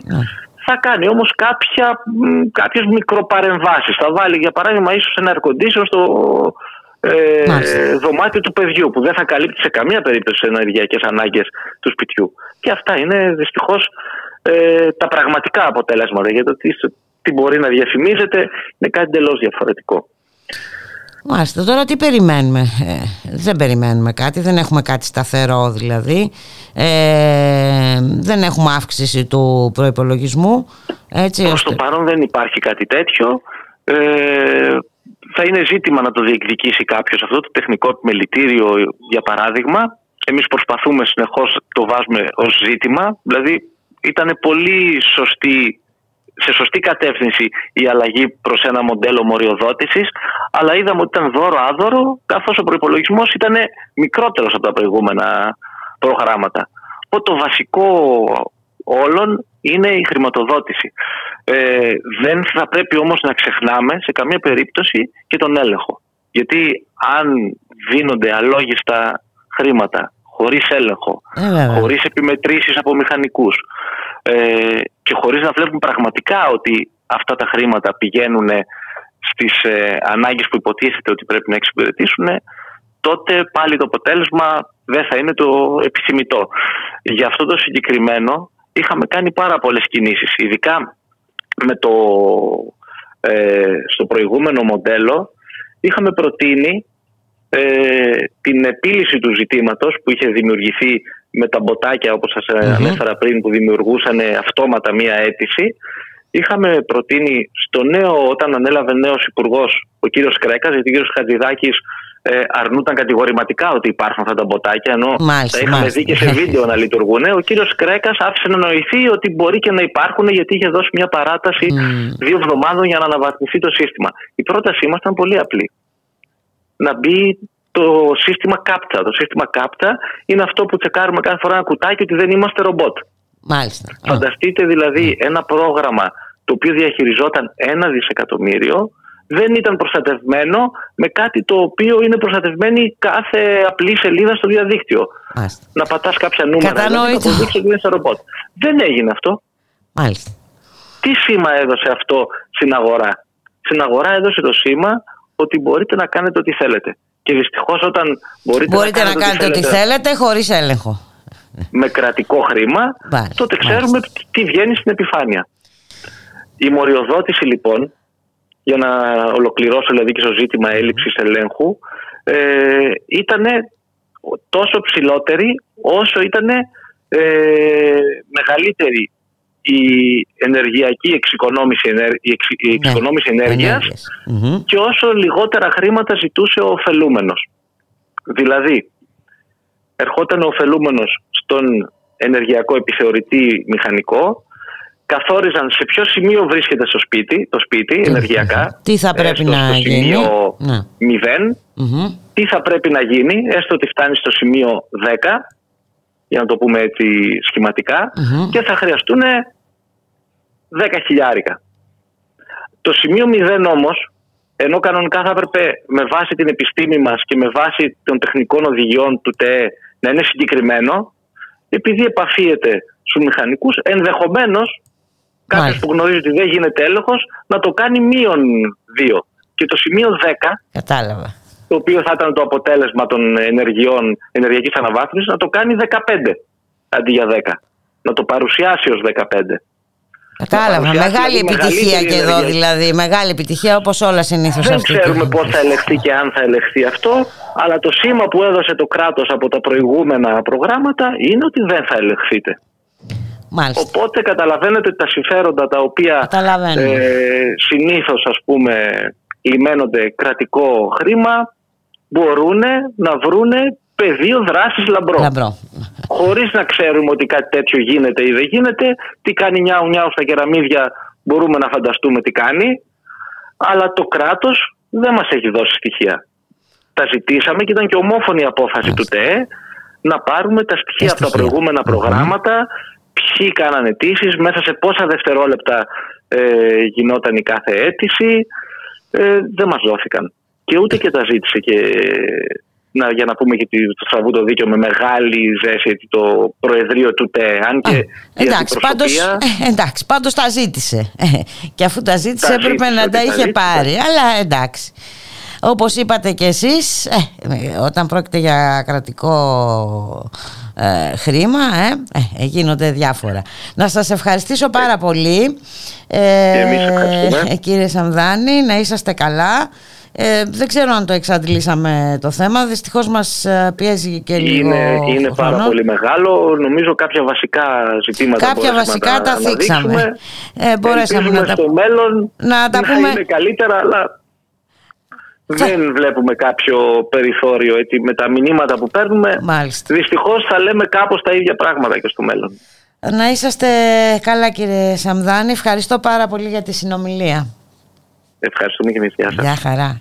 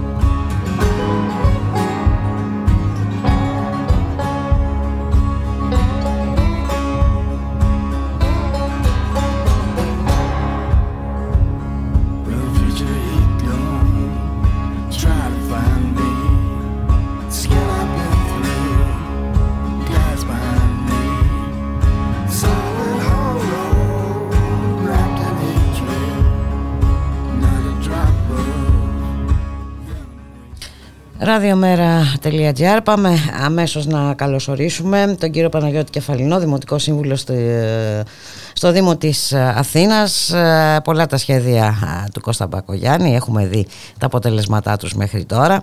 Ε, γεια σας ε, κύριε Κεφαλινέ, καλό σας μεσημέρι. Καλό μεσημέρι αγαπητή Μπούλικα.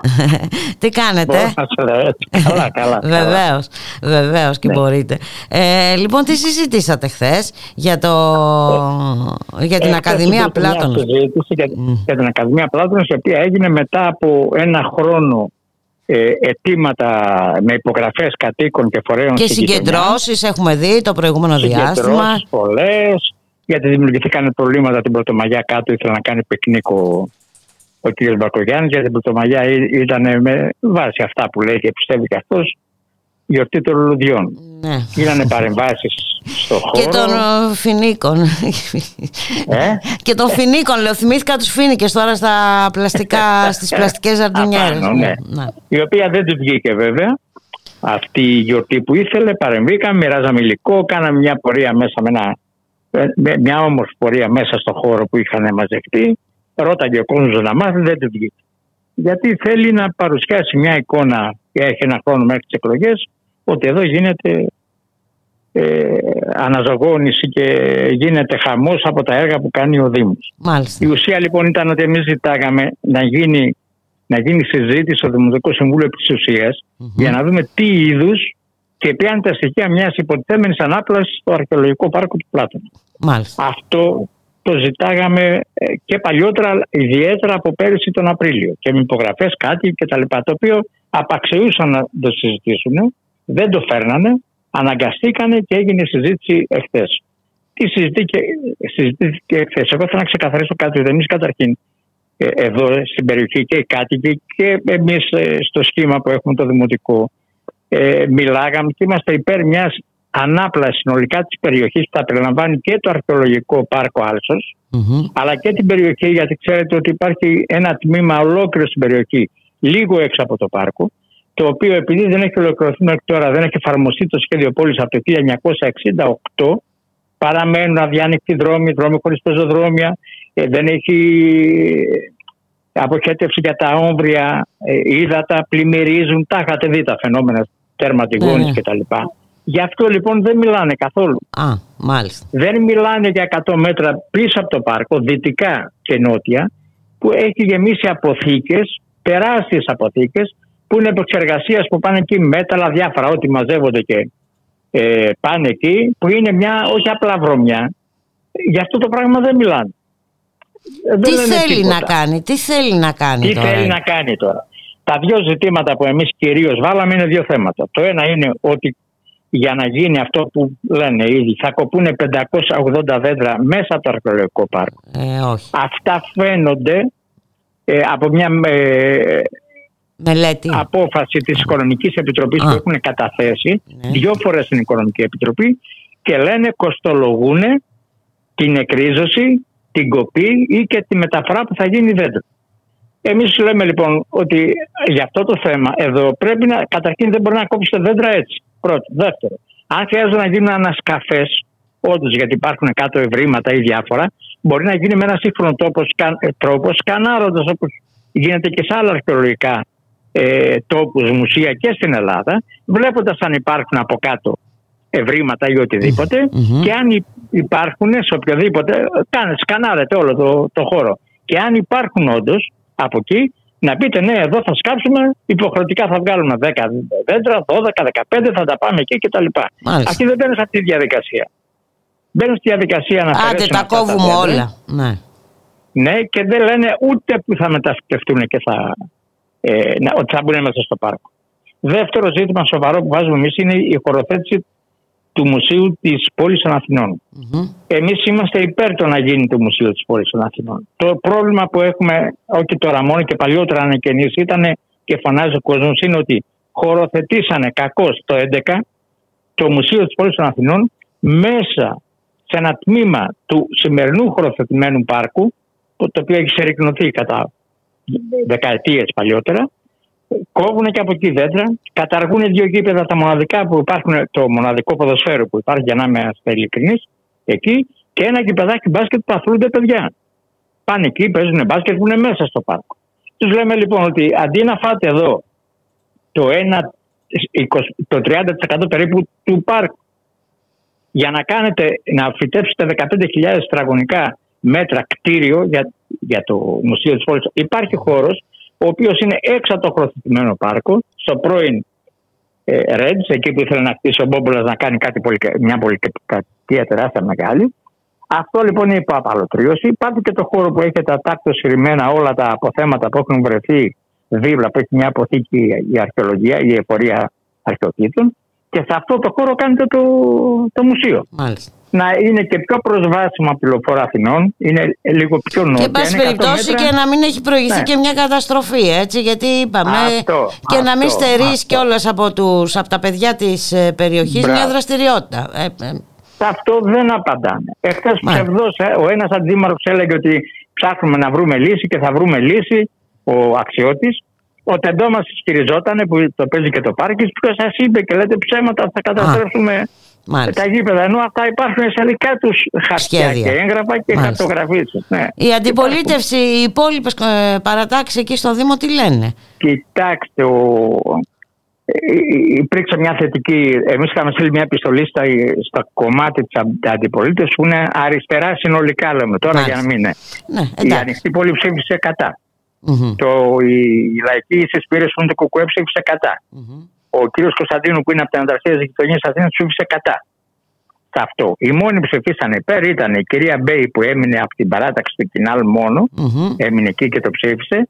Εγώ γνωρίζω, εν πάση περιπτώσει, και δύο-τρεις που φύγανε δεν θέλαν να το ψηφίσουν και γι' αυτό Και παρά ότι δια, διατύπωσε και ενστάσεις για μια σειρά ζητήματα η κυρία Μπέι, αλλά το ψήφισε τελικά. Μάλιστα. Τώρα, υπάρχει περίπτωση, όμως υπάρχει η σοβαρή πλειοψηφία ναι. πλέον. Δεν είναι.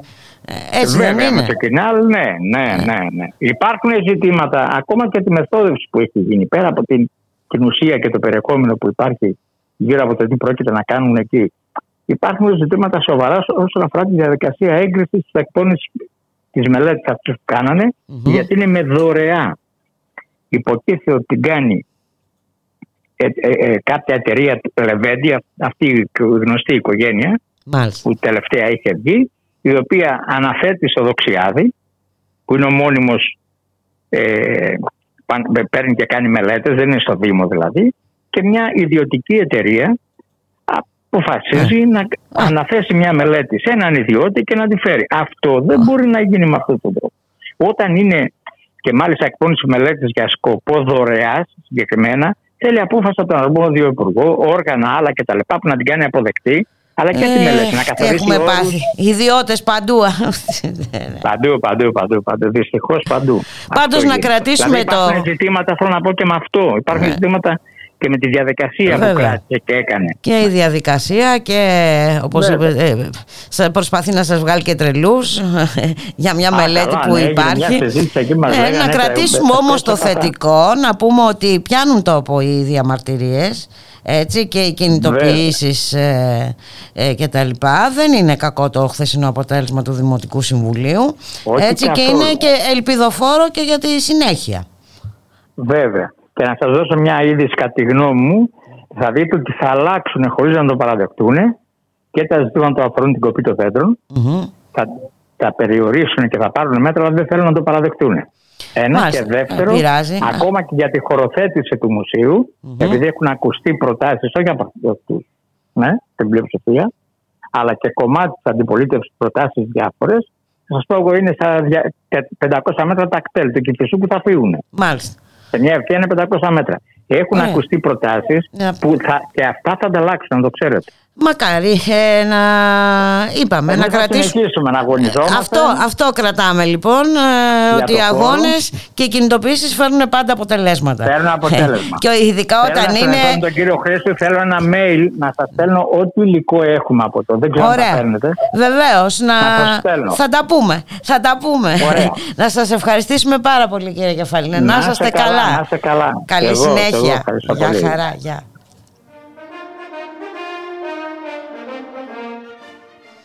Και εδώ φτάσαμε στο τέλος. Ε, να σας ευχηθούμε να είστε όλες και όλοι καλά. Καλώς εχόντων των πραγμάτων θα τα ξαναπούμε αύριο στις 12 το μεσημέρι. Γεια χαρά!